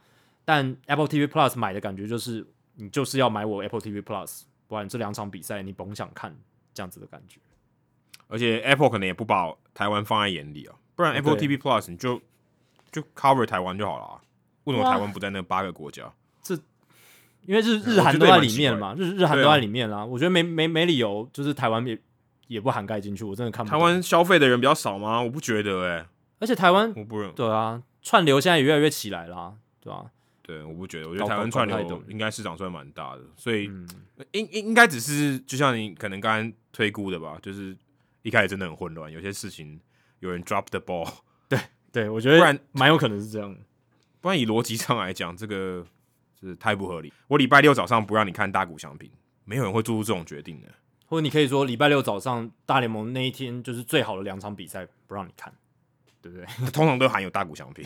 对，通常都含有大谷翔平，因为我们讲的不是最好的，而是收视率最高的。对。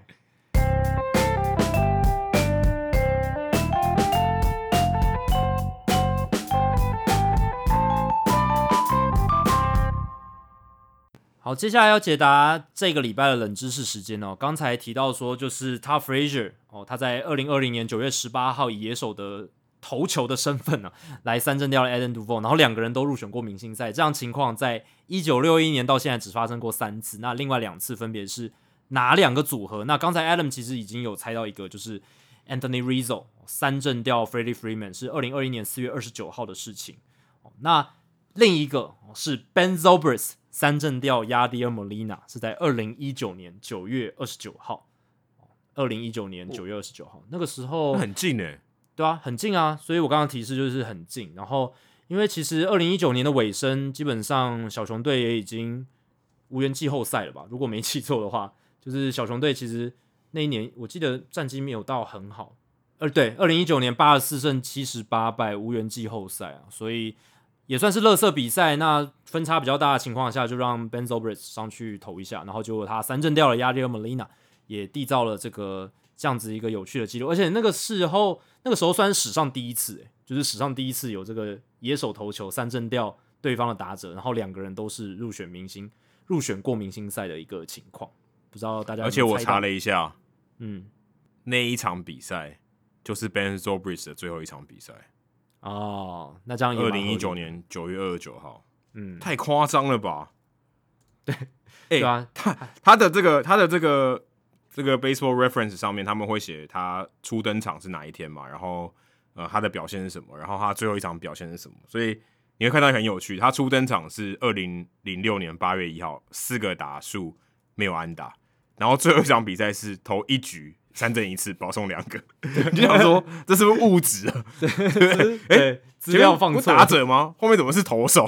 对，而且对啊，那个是 Joe Madden 执教小熊队最后一年，也是最后的一个他带这个 Ben Zobrist 的嘛，因为 Zobrist 之后就退休了，所以 Zobrist 他最后一场在 Joe Madden 的执教底下，然后是一个以野手投球的身份上场，然后一局，而且他生涯就投那么一局。一次三振，两个保送，没有掉分，也没有被打安打。他后来好像就跟这个老婆有些有一些哎，对，离婚的官司还是什么的，就弄得不太愉快。后来就他好像还没有正式宣布，我不知道还有没有正式宣布退休，但他就是没有再打球了。是，好像好像宣布了哈，记得好像有宣布。他也四十岁了，应该不会打了。对，我看他今这边的年龄是一九八一年啊，四十岁了。接下来进行本周的人物来讲单元，Adam 这个礼拜要介绍谁呢？那这个礼拜大家应该有看到张玉成的表现嘛？就是表现不是很理想，但他的对手是皇家队啊，这总是要有点关联啊。皇家队 有有，今天对我今天要讲的是这个主角，他一定有在这场比赛看到张玉成。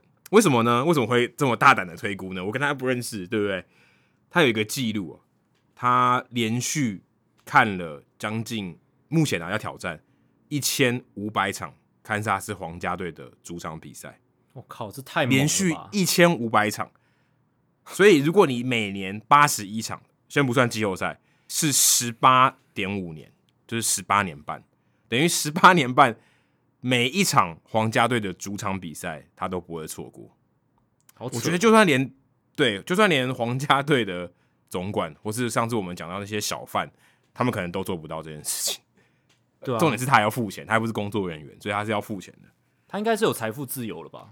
但我看他的照片，感觉蛮年轻的。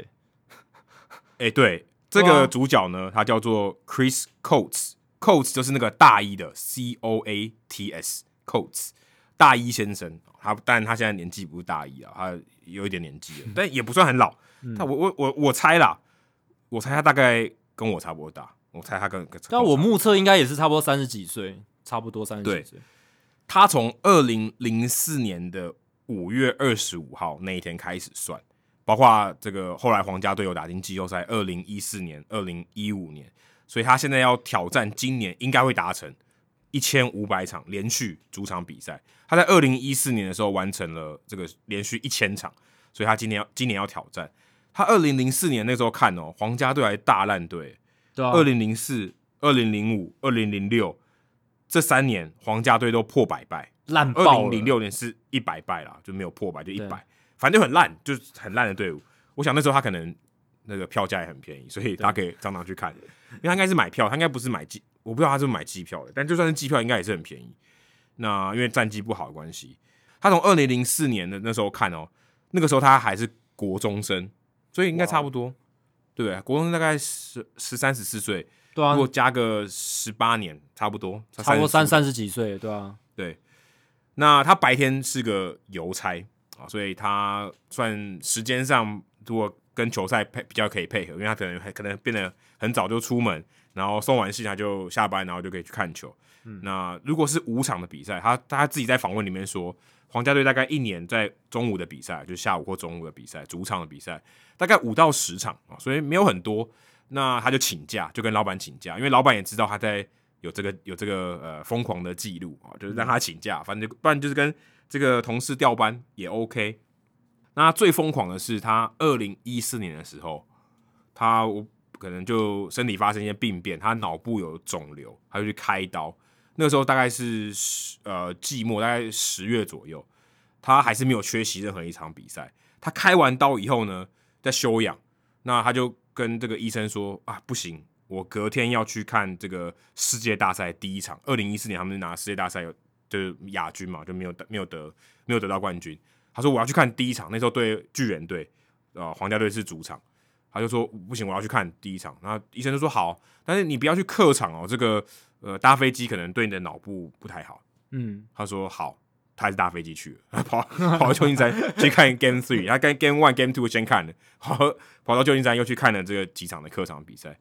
反正就很疯狂，就是一个很疯狂的人，嗯、而且他每一次出现在媒体上的照片，他都戴一个这个遮阳帽，我们都说 visor，就是上面是呃是一个假发，我也不知道这个可能是我不知道他自己的，还是说皇家队当时卖这个，或是球场的赠品上面就有一个假发，因为像刺猬头的假发，他要戴这个。我想说，这个人怎么一直戴这个 visor？因为就算你。常常被拍到，你的造型也会不一样嘛？你可能戴的帽子不一样，而且他的帽子真的很破，然后他应该戴了很久。然后我会想一想，他可能是因为他动了脑部手术，所以他可能有一些疤痕什么的，他所以他就一直戴那个有假发的哦这个帽子，嗯、或者他可能本身就戴那个假发，然后戴一个 visor 这样子，他的造型就是就是这样子啊，就是非常 hardcore 的一个粉丝。然后他就他家里也就跟我们上次介绍那个 Ken Griffey Jr. 这个 Vest 这个球迷一样。他家里都是什么球队的纪念品啊？他每一场都驻场，他当然有很多纪念品嘛，摇头娃娃、什么帽子、T 恤，应该每一个都有吧？就是只要有发，应该都会有啊。对，就是球场的赠品，他应该都可以拿得到。对，他非常疯狂，可能比我们现在最近因为呃，我们节目就偷他的福啊，Jordan 也帮我们宣传，他可能比 Jordan 还疯狂好几倍啊，都不都不止。他连他跟他老婆结婚，也是在 Kauffman Stadium 的本垒板旁边。我就觉得有点夸张了，他要不要住在里面呢？他老婆应该他老婆应该想杀了他，连连结婚都在球场，而且他的婚宴就他会宴客嘛，也是在这个皇家队的这个球场包厢 Crown Club，就是这个皇冠包厢里面宴请客人。嗯，他就根本就是等于是住在球场里面，虽然他要工作什么的，但他大部分的时间可能都在球场，他不是在送信就是在球场。非常，除非皇家去打疯狂的球的时候，客场之旅的时候，他才有哦，对对对，不去了，不去球场。哦，对，还哦，对你这样讲没错，还还是他他的这个棒球季还是有一半的时间，但是我但我猜啦，嗯，他就算没有去球场看比赛，他应该也是电视打开来了，对对对，就是看串流，反正他应该不会被 Apple TV 屏蔽嘛，应该是 OK 的，可以看。那他就说他这个现在有有两个小孩，然后就是继承这个哦，算是传统。就开始带小他小朋友去洗脑，说不定他这个一整个家族可以看个 maybe 五五千场也有可能。只要皇家队没有搬离堪萨堪萨 City 的话，这个记录应该会一直延续下去。那世世代代祖孙哦，一直这个把机票一直世袭下去。那看到这个 Coates 这位先生的这个新闻的时候，我我想到台湾之前也有一个哎、欸，嗯，台湾之前有一个那个郑兆行的女粉丝，哦，这我知道，这我知道，我有听过，嗯。对啊，他就好像被离职，可能就被之前，然后他就连续看富邦的比赛，而且是主客场都去看哦，然后一年看一百零四场这样，非常非常疯狂。我觉得最夸张的是，我看那个，我就去查这个新闻嘛，他说这个超级浪粉就阿浪嘛，嗯，花九万块钱而已，我觉得很夸张，九万台币哦，好便宜，很厉害诶，嗯，对啊，可能都住别住朋友家，对啊，住朋友家，所以。哦，这个跟 Coates 有得比，而且这可能比 Coates 还更疯狂。但他这个只有一年啊，Coates 这个十几年也是很离谱。只是，只是我蛮好奇说，对，只是我蛮好奇说，这个 Coates 这么疯狂，皇家队有没有也是给他什么比较好的包厢啊，嗯、或是呃比较比较好的座位之类的？我觉得要要有吧。对啊，如果你球队有 sense 的话，这一种始终疯狂的球迷一定要特别照顾，因为他是他是等于活的活的一个。一个非常好的 宣传大使嘛，对不对？他对啊，而且就会帮你去做宣传，然后你如果好好照顾他的话，对球队形象也是加分。我觉得某种程度上，他就是座位区的吉祥物。嘿，对对对对对，就是就像我们之前聊过，像那个大家都会有那个 Pinman 嘛，徽章人。对啊，对啊。啊，你就去球场，你就想说，哎，Pinman 有没有在？哦，Pinman 经过嘞，这样子。嗯嗯，我觉得这个蛮重要的，因为像富邦有黑哥嘛。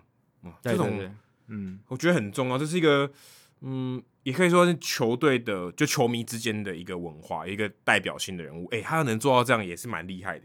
对啊，也不是就有故事可以讲，我觉得也蛮重要。啊、就是有人味，让让这个球迷之间也更有人味，有故事可以传递，然后有温度的感觉。就算这些票，假设他都是拿免费的，好了，要看十几年，每一年每一场都要到，这也很疯狂。那个是很。时间的投资，时间的投资也是也是一种付出，诶，就是大家不要觉得只是单纯的票价，它其实投入在上面的，你说的心力跟时间，对不对？这个都是很有价值的东西。对，可是我不确定说他每一场会不会该只看了一个打席就离开，应该是不会吧？应该不会。我觉得这种这种死忠球迷，我觉得一定从第一球看到最后一球，通常啦，除非他有，因为他没有很及时，对，因为他没有讲说他每一场是这一场多场嘛。嗯，对吧？就是他，假如他可能第第五局才迟到赶到，看那算不算一场？对，这这不一定。但是我想他应该都是有了，对啊，应该都应该不会啊，对啊，对，应该是不会。但是我觉得这个 Coates 先生非常疯狂，我不晓得台湾有没有这么疯狂的球迷哦。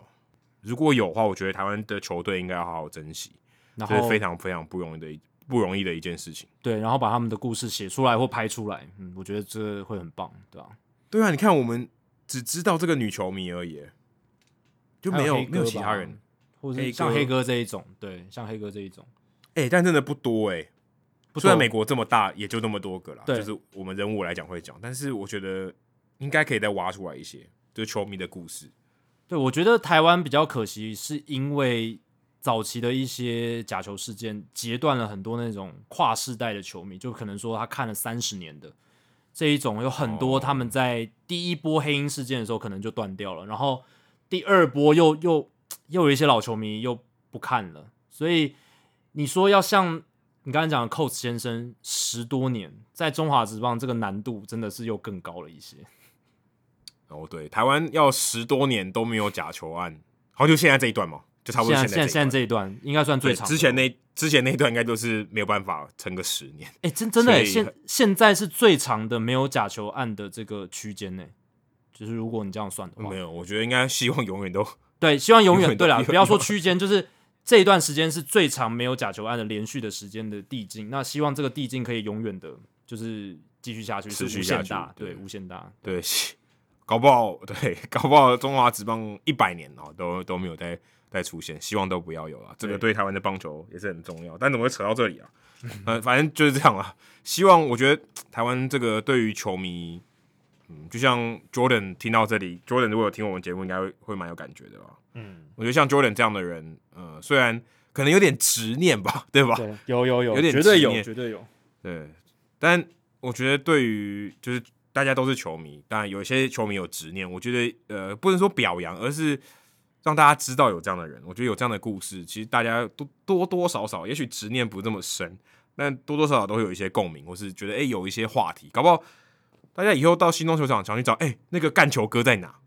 对不对？对啊、就跟 Zack Campbell 一样嘛。对啊，对啊。我觉得这这很酷诶，就这会变成一个文化现象啊，对，文化现象就很好玩，很好。而且他也不是做什么作奸犯科的事情，对不对？对对对，很有趣的。所以我觉得这个是一个呃可以操作，或是大家应该值得可以去花一点心思去重视的地方。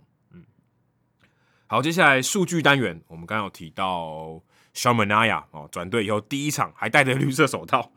就 面对那个香尾蛇队，然后达比修有哦，两个人都投了无安打比赛啊，但在他们投的时候是无安打了，但都因为用球数的关系，因为现在球季才刚开始，用球数还不能叠很多。达比修有就算说，我记得他访问的时候有说，你要我投到一百二十球去追逐这无安打比赛，不可能啊，我不会这样做。如果我是教练，我也会把我自己换下来。后面那句是我加的啦，嗯、但是他也知道说，哦，就是反正。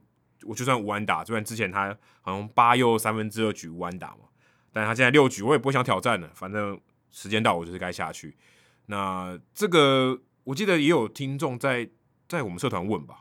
对对对，对，两战都无安打，两战投手上去都没有被挤出安打的这个记录有没有发生过？对，那这一次数据单元就来聊聊这两位投手，教士队连续两战的先发投手都没有被挤出安打的情况，而且是。开季的头两场比赛哦，真的很不容易。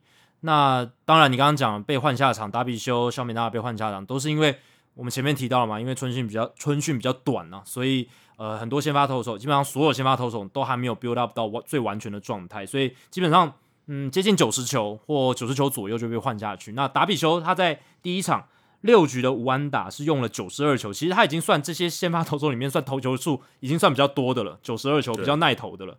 六局无安打三 K 四保送哦，然后被换下场。然后呢，隔一场比赛，下一场比赛，Sean Manaea 七局的无安打用了八十八球，其实非常有效率哦。在如果呃可能季中的话，也许就会让他继续投下去，然后也许有可能就是无安打比赛，说不定。那七局七 K 一保送被换下场。那最后这个两次呢，一次这个达比修那一场球队输球了，然后 Sean Manaea 那一场是球队赢球。那根据 Elias Sports 哦，这个跟大联盟官方合作的这个数据单位，今年的教士队是大联盟扩编年代以来一样，一九六一年以来第一支在开季前两场比赛前六局都没有被打安打的队伍。前六局都没有被打安打，开季的前两场比赛前六局都没有被打安打，这是一九六一年以来的第一支。那根据另一个数据公司 Stats，他们找出了一个更厉害的数据。教室是现代棒球史上，也就是一九零零年至今，唯一一支连续两场比赛先发投手都至少投出六局无安打比赛的球队哦，所以这听起来更屌嘛，对吧？唯一一支哦，连续两场比赛，这不是开季的连续两场，是任连续两场先发投手都至少投出六局的无安打比赛，这这个竟然还没发生过，我蛮讶异的。对，所以对，因为六局无安打难度没那么高。